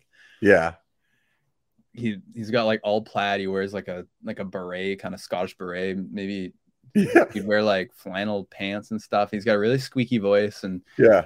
Anyway, he's a really obscure dude. He used to have a radio show, and uh, one of his early famous interviews is with Kurt Cobain backstage, and uh, I think like Courtney Love's in the back as well. And it's just like he's, it's just like this super iconic interview. And uh, since then, he's interviewed like every like A-list rapper and Yeah, every almost every Canadian prime minister, and he's Oh, he's wow. a Canadian icon for sure. If you if you're if you're into music and you like interviews, yeah, definitely check out Nardwuar. yeah, yeah. I'll definitely have, love for Nardwuar. Definitely have to check it out. That that's interesting. That's definitely interesting. It's th- that was the fun stuff of like I think, you know, looking for those CDs is kind of like you get a little bit of a insight maybe or some like interviews obscure interviews or something insight into who those people are like with the way that social media is today like it's pretty easy to like access information about who you're you're into you know what i mean Yeah. where like back Yeah. then it was like unless they were on like an mtv show or some magazine article that you could read you know there wasn't really like instagram or their facebook page to go their twitter to go see what they're like hey look they had coffee this morning you, you know what i mean Exactly. Yeah. so, yeah yeah. We almost know too much now. yeah Yeah, it's, it's it's weird you It's know much easier to be like a stalker in this day and Yeah. age if you're obsessed with a uh, with a certain artist. Yeah. It, it's one of those things too. It's like, you know, kind of bring back to our own, you know, social media presence. I always have to remember that like when people are meeting me, like they really know me, Yeah. you know, and I mm-hmm. don't know them at all. You know, and it's it's really it, it, it's it's interesting, you know. It's an interesting way to meet somebody that like knows a lot about you. You know, like they've listened to all these podcasts or they've watched all these, you know, videos over years and it's like they uh, at least like from the type of content that I'm making, they they really know my personality and like what things that are I'm into or whatever and um it's it's weird meeting somebody that knows you that well when you don't know them at all. You know? Yeah, and everybody handles it differently too. Uh, Yeah. Some people are uh, can just handle it better than others. Yeah. But Yeah. uh, you got your first stalker, Robert. Do you, Yeah. do you have a stalker yet? I almost had one. I, I like dipped and got like lucky out of that one. That's a good story, but Okay. not. probably not for for on broadcast. Uh, just so so YouTube uh, rite of passage. You got to get the car, the sticker car, sticker on Yeah. the car. You get the stalker. You yeah, to get you got a nine pence on on on ad revenue. Did you get the stalker? You got the stalker? Uh, I remember someone following me around a mall when I was younger. And it Yeah. was like very obvious. But, Yeah. Uh, I don't know. There's it's funny, you know, like being on YouTube now for like 12 years. It's we've grown up with our audience, so you we have seen audiences come and go. Like Yeah. there's been, you know, the fam- there's probably names that are familiar to you. You know, you see them in the comments. You're like, oh, Yeah. it's that guy. You know, Yeah, yeah, and uh you know there's going to be a day where you just don't see that person anymore because they fell off they don't care anymore they grew up Right. or whatever whatever the reason is yeah. and uh and i've just seen that so many times over right because people just grow up but it's also cool to see the people who it's like wow that guy still commenting he commented like he used to support us back in like 2010 like the first Right. videos ever right. yeah It's interesting too. Like I, I, I think that you can tell when somebody recognizes you from like across the room, like the Yeah. look that they give you, and they're like, they're like, oh, um, you know, like they'll have this. You just know instantly. You're like, yeah, that that person, and Yeah. then you know maybe like 15 minutes later they'll finally come up and say something. You know, like I was at Sedona recently and and had an instance Mm. like that, and it was like, I thought I hmm. like the way that they looked at me whenever I was walking by. I was like, I thought they recognized me, and then it's like, oh, and what do you know? Yeah. you know you can usually tell I, I think a lot of the time now if i it depends what mood i'm in but like if i see someone knows i just try to break the ice for them because i know it's hard sometimes Yeah. especially for younger Yeah, kids i just go like what's up dude and just Yeah.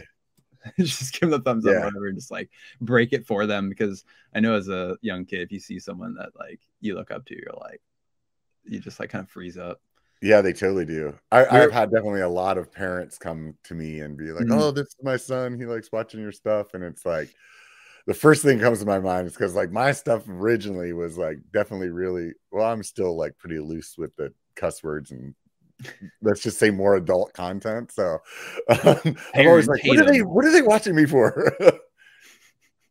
but we were just talking about uh most famous people that we've met Mm-hmm. And like we yeah this was just the other day we are talking about being in like the fans position and being nervous to ask for a photo uh I, Steve-O was one that uh i was pretty stoked to get a photo with but yeah, it was it wasn't like I saw him in the wild and I asked him for a photo. It was like I was at a show and it, he said like everybody gets a photo. Every single person gets a photo. So I was like, all right, let's do it. And then uh but then the one time that I probably the I was the most starstruck to the Uh-huh. point where like I was like that must be an impersonator. That's not actually him. There's no way that could actually be him. It was I was in Las Vegas at uh Interbike and Bam Margera was there watching Oh, the yeah. movie premiere. And I was like so convinced it wasn't him. And I uh I like I saw him and I was thinking like, oh man, should I ask him for a photo? And then I went back into the theater and I was like, no, I gotta go back out. I gotta go back out. I asked him and like nobody was in the lobby anymore. Everybody had funneled into the theater to watch the movie, but he was still out there. And I asked him for a photo and like yeah, I was just I was such a fanboy. I was just like, you know, I say two words. I'm like, thank you, bye. yeah, yeah, yeah. But I got my photo. That's so funny. what about I, you? You, have you uh The most famous person that I've met. I didn't actually meet him, but uh, you know who Pauly Shore is? yeah, oh, yeah. He was like, let's just say, late '90s, like super popular for those of you that don't know on MTV and uh, comedy, and he had some movies and stuff like that. I also was in Vegas, Oh no. and uh, um, my my friend and, and I were were heavily drinking, and uh, actually- that part for my story. yeah, yeah, actually, um, Pauly Shore came up to neck right next to me in the bathroom and took a leak next to me. Oh yeah. So it was like, here's Pauly Shore, and he's peeing next to me. Can't really make conversation right now.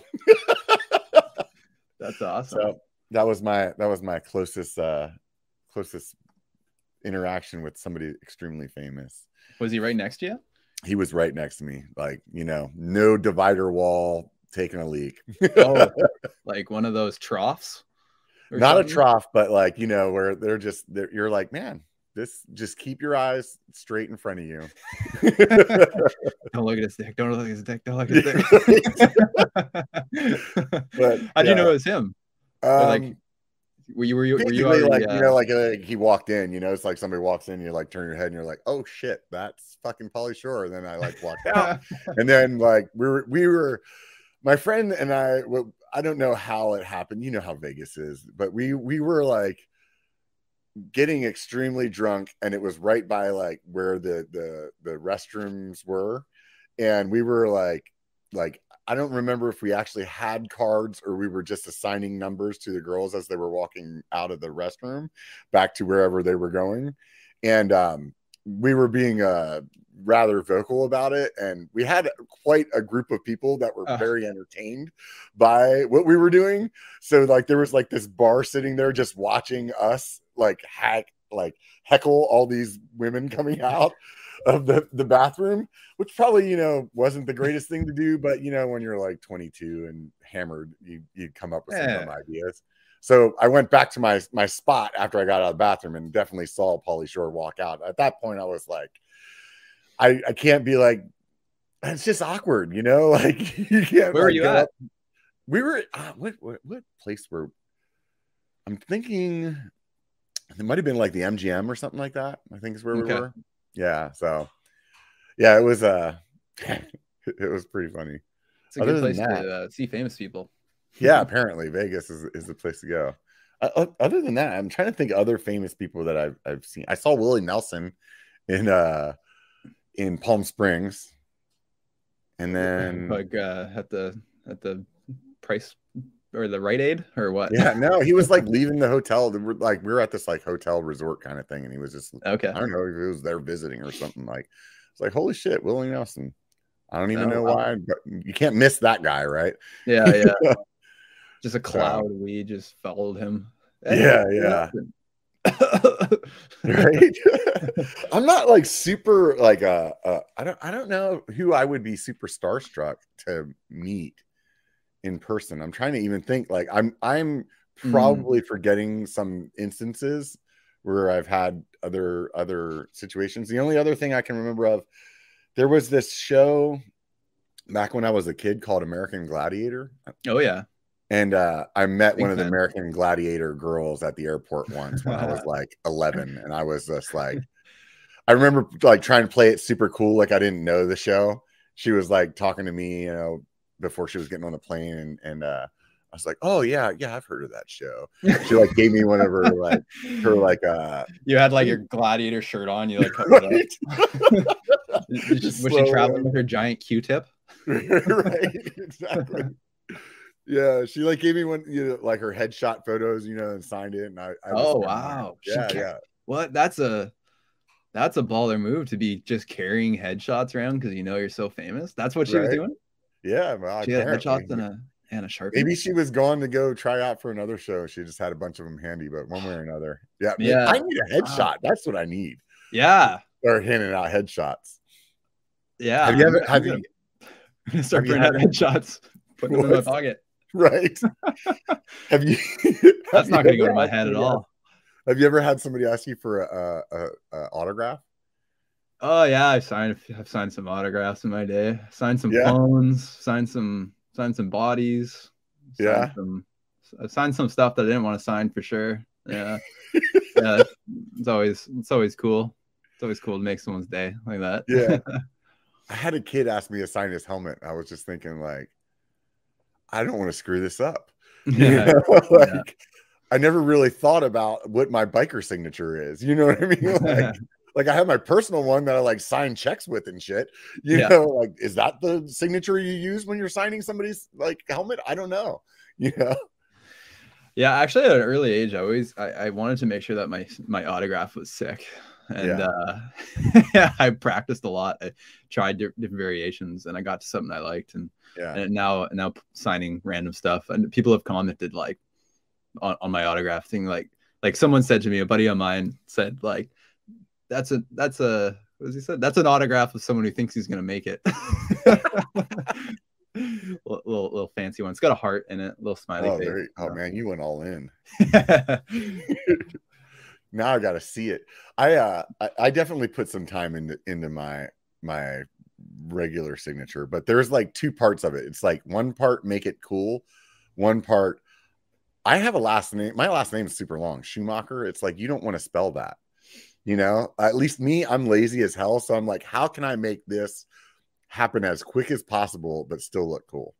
That- that it's just a little scribble. yeah. Oh, it's just like a straight line. It's a I remember uh, early, early, but I was super young, super young. My my mother was trying to explain to me the concept of a autograph, and I was like, so you can literally make it whatever you want. So then I was like trying to like, like with like a gotcha moment. I'm like, so I can literally just make it a spiral, and that could be my autograph. She's like, no, you can't make it a spiral. You can't. It's still going to be your name. But I'm like, yeah, but it could be whatever I want. It doesn't matter. I mean, look at like Donald Trump's. It's like literally like yeah. it's like insane. Like my autograph though is dialed. Dialed. dialed. yeah. Yeah. yeah, that- that's awesome. if you were um doing something else other than than what you're doing for a profession right now, what do you think it would be? Oh, miniature campfires on my uh That would my be- that would channel. This be another another iteration of a YouTube channel. Yeah, yeah. Can't Um, get away from the video stuff, huh? Uh yeah, well, I mean I've kind of decided that like, you know, even if I decide that or whatever, somehow I'm put in a position where I can't do exactly what I'm doing now, mountain biking, whatever this Yeah. comedy thing. It, I'll always have my film skills and storytelling skills, so I can always apply that somehow. But uh, if I was not doing film at all, um, I really enjoy. Um, if Jason's watching this, he's gonna make fun of me because I said this before and he's laughed at me. But I really enjoy woodworking. I really, Yeah. it's not something that I do often at the moment, but in high school, I was really into that. I really enjoyed carpentry and Yeah. not so much like building houses and that like that kind of Yeah. direction, but I like you know building like chairs and tables and little like containers and stuff like that. Um, I I would love to have a wood shop. I think that's a, a goal of mine when I'm old. I built I built a desk recently Cool. because like um I it's it's basically like I'm not happy with whatever I can get and I want like things to be a certain Okay, yeah. or something like that, right? Very so like precise, yeah. Yeah, yeah. And in my mind, I'm like, I, I have this idea of what I want. And then I'm looking online for, you know, five, six hours. And finally, I'm like, that's it. I'm just going to build this thing myself, you know? Right. But it's like super like fulfilling, you know? And it's, yeah, totally. It's I can see you what you're saying. just eh, you know i explained i always like making stuff with my hands so i definitely got into the you know it's it's it's like filmmaking too it's like they don't just appear. You got to put a lot of effort. Nobody appreciates the effort that you're really putting in. All that sanding, all that buffing, all that Yeah. you know, planing, whatever it is. Like Yeah. it's a lot of work. And but then when you finally have it, you're like, I made that. It used to just be a tree or a block of wood, Yeah. and now it's that. You know, it's like same thing with a film. It's like that used to just be an idea, and now it's now it's a thing. Yeah, So, it's a I thi- thing. I think I, I enjoy just you know putting the blood, sweat, and tears and Creating. patience and creating something out of out Yeah. of nothing.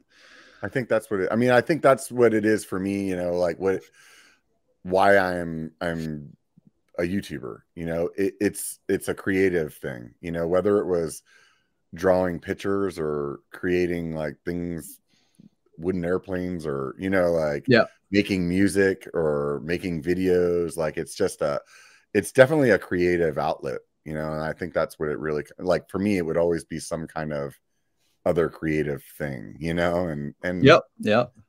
Yeah, for sure. I think it would be fun to be like one of those travel vloggers. Mm, I think that would be pretty neat. I mean, aren't you already kind of that? I mean, you went to Sedona. I'm sure you shot some Yeah. content there. I mean, Yeah, I guess so. I am. Oh my god! I mean, what's the difference? You, Son of a gun. I mean, you just got to book a ticket that's a little farther away, and then you're a travel vlogger.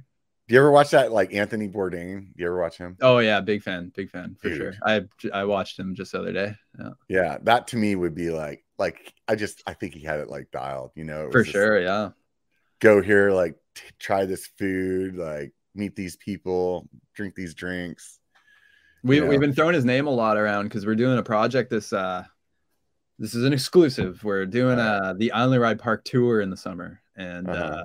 we're gonna we're gonna tour we're starting to BC. We're gonna tour six bike parks around BC and that's been kind of our angle is like more like an Anthony Bourdain thing is it's not just about the food really, it's about the people and some stories. Yeah. And so we're trying to yeah. I remember listening to a podcast though where um they I think it was Joe. It was Joe Rogan. He was saying that uh you don't be one of those guys who says, "So I have this idea. It's basically like this meets Anthony Bourdain because nobody's Anthony Bourdain. You'll never be Anthony Bourdain." And then like Yeah. a month later, I'm like, "Mountain biking plus Anthony Bourdain." You. Um, Yeah, being yeah. that guy. Yeah, yeah. he definitely. I mean, like when you see something that's successful, though, like it's you know, it makes sense to emulate it. You know, for sure. Like- I mean, everything's so brilliant about the show too. It- you know, like even just his writing style and his voiceover Yeah. and stuff are great. But the camera, I think his writing style is like really, you know, that's the hook. You know, and I don't think that Mm. that's the part where like that that's hard to replicate. You know, he definitely had a way. Like he was a wordsmith. yeah, for sure. You know, definitely an intelligent guy. I really respect people that ha- that can articulate that well. Yes. I've always wanted to write a book. okay. I, I thought it would be fun to do, and it's like, but you, when you you like you watch somebody or you listen to somebody like that, it makes you feel like I shouldn't write a book.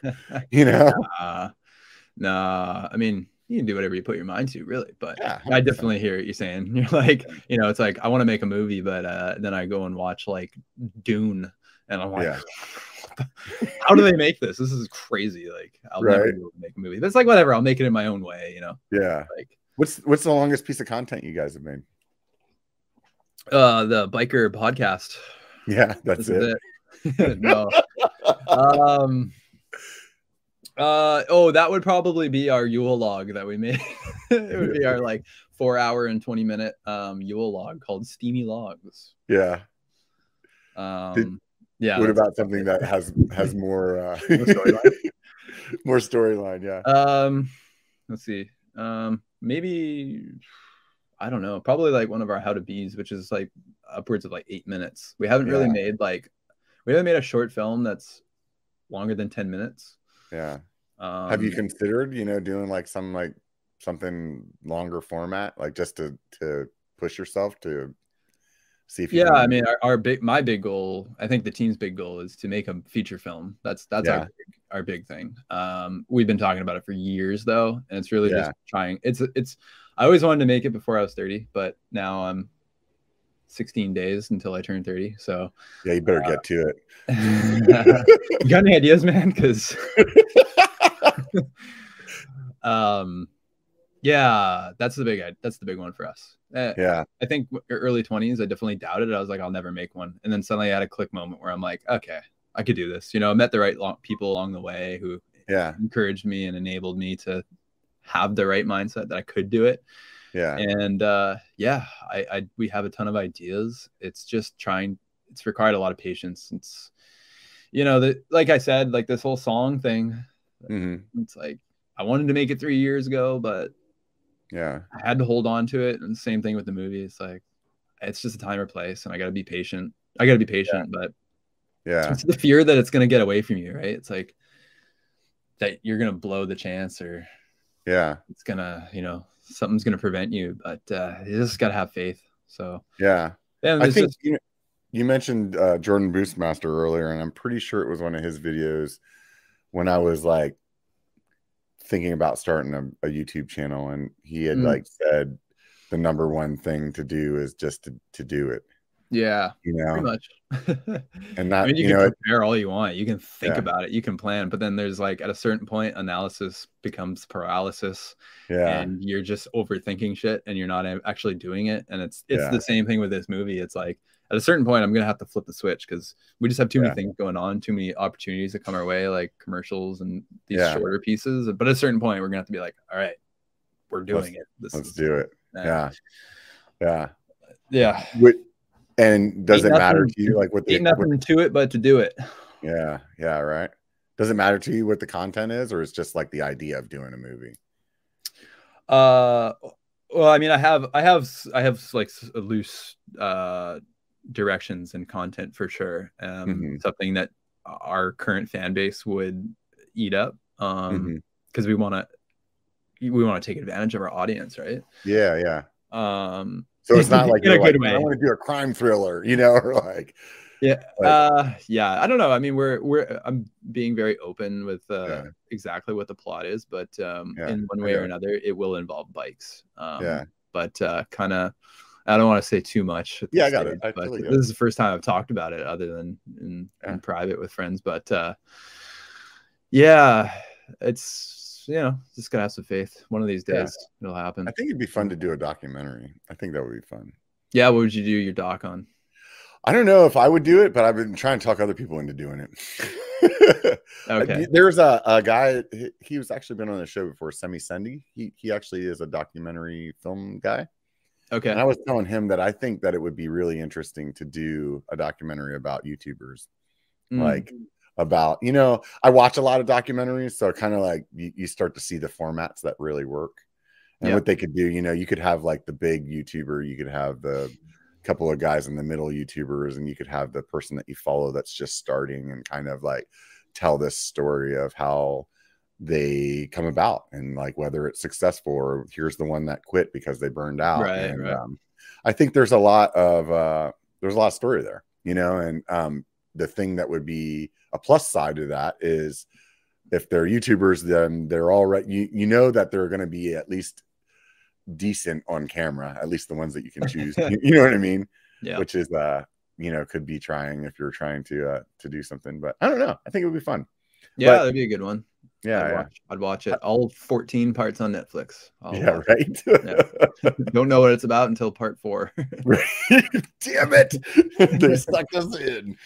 Man, well, okay, fine. I'll watch the next one. right. They only give you like two, two, three seconds before they just start auto playing the next one. oh yeah, they're on it. I, I wonder how much time went into like how long should we make this, guys? Eh? yeah. you know, there was at least an hour long meeting of like, no, there was like the five second crew, there was like the Yeah. 15 second crew. They were like, no, no, Yeah, there was the guy, the guy with the conscience, the one guy with the conscience in the back who's like, I don't think it should autoplay at all, and then he got thrown out the window. right. Yeah. But he was like married to somebody, so they like they they're like, we'll put it in the options. Turn off Yeah, autoplay if you want. Yeah, yeah, yeah, yeah. Good stuff there, man. Dude, it's been like two hours, man. I really uh, Yeah. appreciate you uh, sitting down chatting with me. I was yeah. Thanks for uh, inviting me on. It's fun. Yeah, Good yeah, meet you. man. So you, do you ever make your way up here to BC? I would love to, man. That maybe maybe if you need an extra in your in your uh, your movie, I come up there. I Uh, got like might be 16 days for that. Just come, come for fun. Come, come ride the bike park. Come uh, pursue your travel vlogging career. There you go. Maybe that's what I should do. Yeah, I should just come- start my travel vlog channel right now. Yeah, Call it Biker. Wismith is in uh May. It's coming up. Ticket. Wismith. That's when they open up, huh? Yeah, but honestly, I would uh if you did want to come, I would come in uh in the like the middle of summer because that's when all the trails are open. If you come on opening day, there's they're still clearing snow and mm, like Got half the, more than half the bike park's closed. So, but yeah, Yeah. I've on never ridden a bike park. Oh, Yeah. really? Yeah. Oh, we have one here that a lot of people go to north star and i just um i just haven't gone and you know it's uh i know i'm going to enjoy it if i if and when i do it you know? It's just to me there's all these rides that i want to do and every year the list of rides that i want to do gets longer because then there was like that new one that i did last year that's now on the list right? Yeah. and you have only so many weekends or so many times that you can get up to the mountains before it snows again. So it's like you you get this exponential list of of rides that you want to squeeze into that space, and um, taking one of those days out to go to a park instead of doing one of those rides out like where like the struggle's real. That's like part of the mountain biking that I really enjoy, and uh, it's hard for me to to like be like, okay, I'm gonna go do that, but well, what a story, man! Should come to Whistler. I've never ridden a bike park before, and the first one's Whistler. that's it, man. And then I have to move and become a Canadian citizen. Hey, that's, that's not half bad. We got more bike parks that you right Yeah. so i always ask people before they before they leave what youtube channels do they like to watch so if it's like basket Okay. weaving or like you know matt's car recovery or whatever it is Oh, Uh, okay. doesn't Um, necessarily have to be mountain biking Yeah, yeah. Uh, I got a few that have been big inspirations over the years. Um, probably the there's one channel that I've watched every video on. That's Good Neighbor. uh-huh So those are now the dudes who, well, actually, it's been so long that they used to be on SNL, and now there's only one remaining. Uh-huh. one one ended up writing for SNL, and then two ended up being on the main cast. But their channel, super funny stuff. Good Neighbor. i'll have to check it. Um, yeah, uh, and then uh, um, let's see, Julian Smith. I think that's his name. Let me look that up. Julian Smith. I think Julian Smith TV. Yeah, yeah, YouTuber. Yeah, he made short films back in the day. I don't know if you ever heard of Malk or Hot Kool Aid. Yeah That was those are awesome videos. um, shit. You know, I hey, I even like uh, um, what's it called? Primitive technology. You know this one? no what's that one Primitive technology is like kind of similar to what you were saying earlier, where it's just like people in a forest, like building Uh-huh. something. You were saying like someone cooking food over a grill or something. yeah yeah yeah yeah This guy's in the Australian outback and he just builds um like uh like huts or um like like uh brick fire pits. Like yeah, it's I might have seen this- survivalism. yeah i might have seen this guy yeah and it's super therapeutic you know my my grandmother um she uh i would she's like over 90 and i i would always try to entertain her throughout the day and play put something on playlist for her and Uh-huh. uh that channel was the only one that i could really get her glued to the seat watching because it's very Oh, simple. It's like yeah. you're just watching someone with basically no dialogue just building stuff in the forest. Yeah. Yeah yeah. And somehow it's super interesting. I know exactly what you're saying though. Right on man. Well i totally Yeah. appreciate you sitting sitting down chatting with me. That was Yeah, no super fun. i'm gonna have to make my way up there then put it on my list of things to do during the summer. Yeah, yeah. Make sure you Yeah. watch Post Malone's uh, Nirvana cover, and Yeah. uh, you gotta check Nardwuar. yeah. Yeah, oh you know, Nardwuar. There's another you were channel, explaining him another that reminded me of the uh if you ever watch hot ones have you ever Oh, yeah. watched that Yeah, he yeah, does the sure. same thing with like when he's interviewing people they're always like how did you know i dated that girl in high school Right, you know like, right. yeah yeah Yeah, he Sean Evans probably uh, took inspiration from Nardwuar. Hundred percent. That's what I'm thinking. That's Yeah. what I'm thinking. Yeah, look him up, man, and find a find an interview that um that you'd be interested in. It's good stuff. For and then, sure. And then the compilation of like Nardwuar blowing his mind's guest or his guest's mind. Yeah, yeah, got it. Well, those of you guys that have made it this far, if you're watching on YouTube and you haven't hit the subscribe button, do that. Maybe the thumbs up. If you didn't like it, hit the thumbs up or the thumbs down button twice. That works as well. we can't see it. Doesn't matter. Yeah, yeah, it doesn't matter. If you're listening to the podcast and you love this podcast, you could be the person this month that writes me a five star review. And I would be super stoked about that because whenever I go over to the Apple podcast and I see all the reviews written there, it really makes me feel good about myself. And um, if you want to be the guy that makes me feel good or the gal that makes me feel good this year, that would be rad. I'd really appreciate that. Otherwise, you guys know there's one thing to remember it only takes a bike to be a biker. So get out and be one.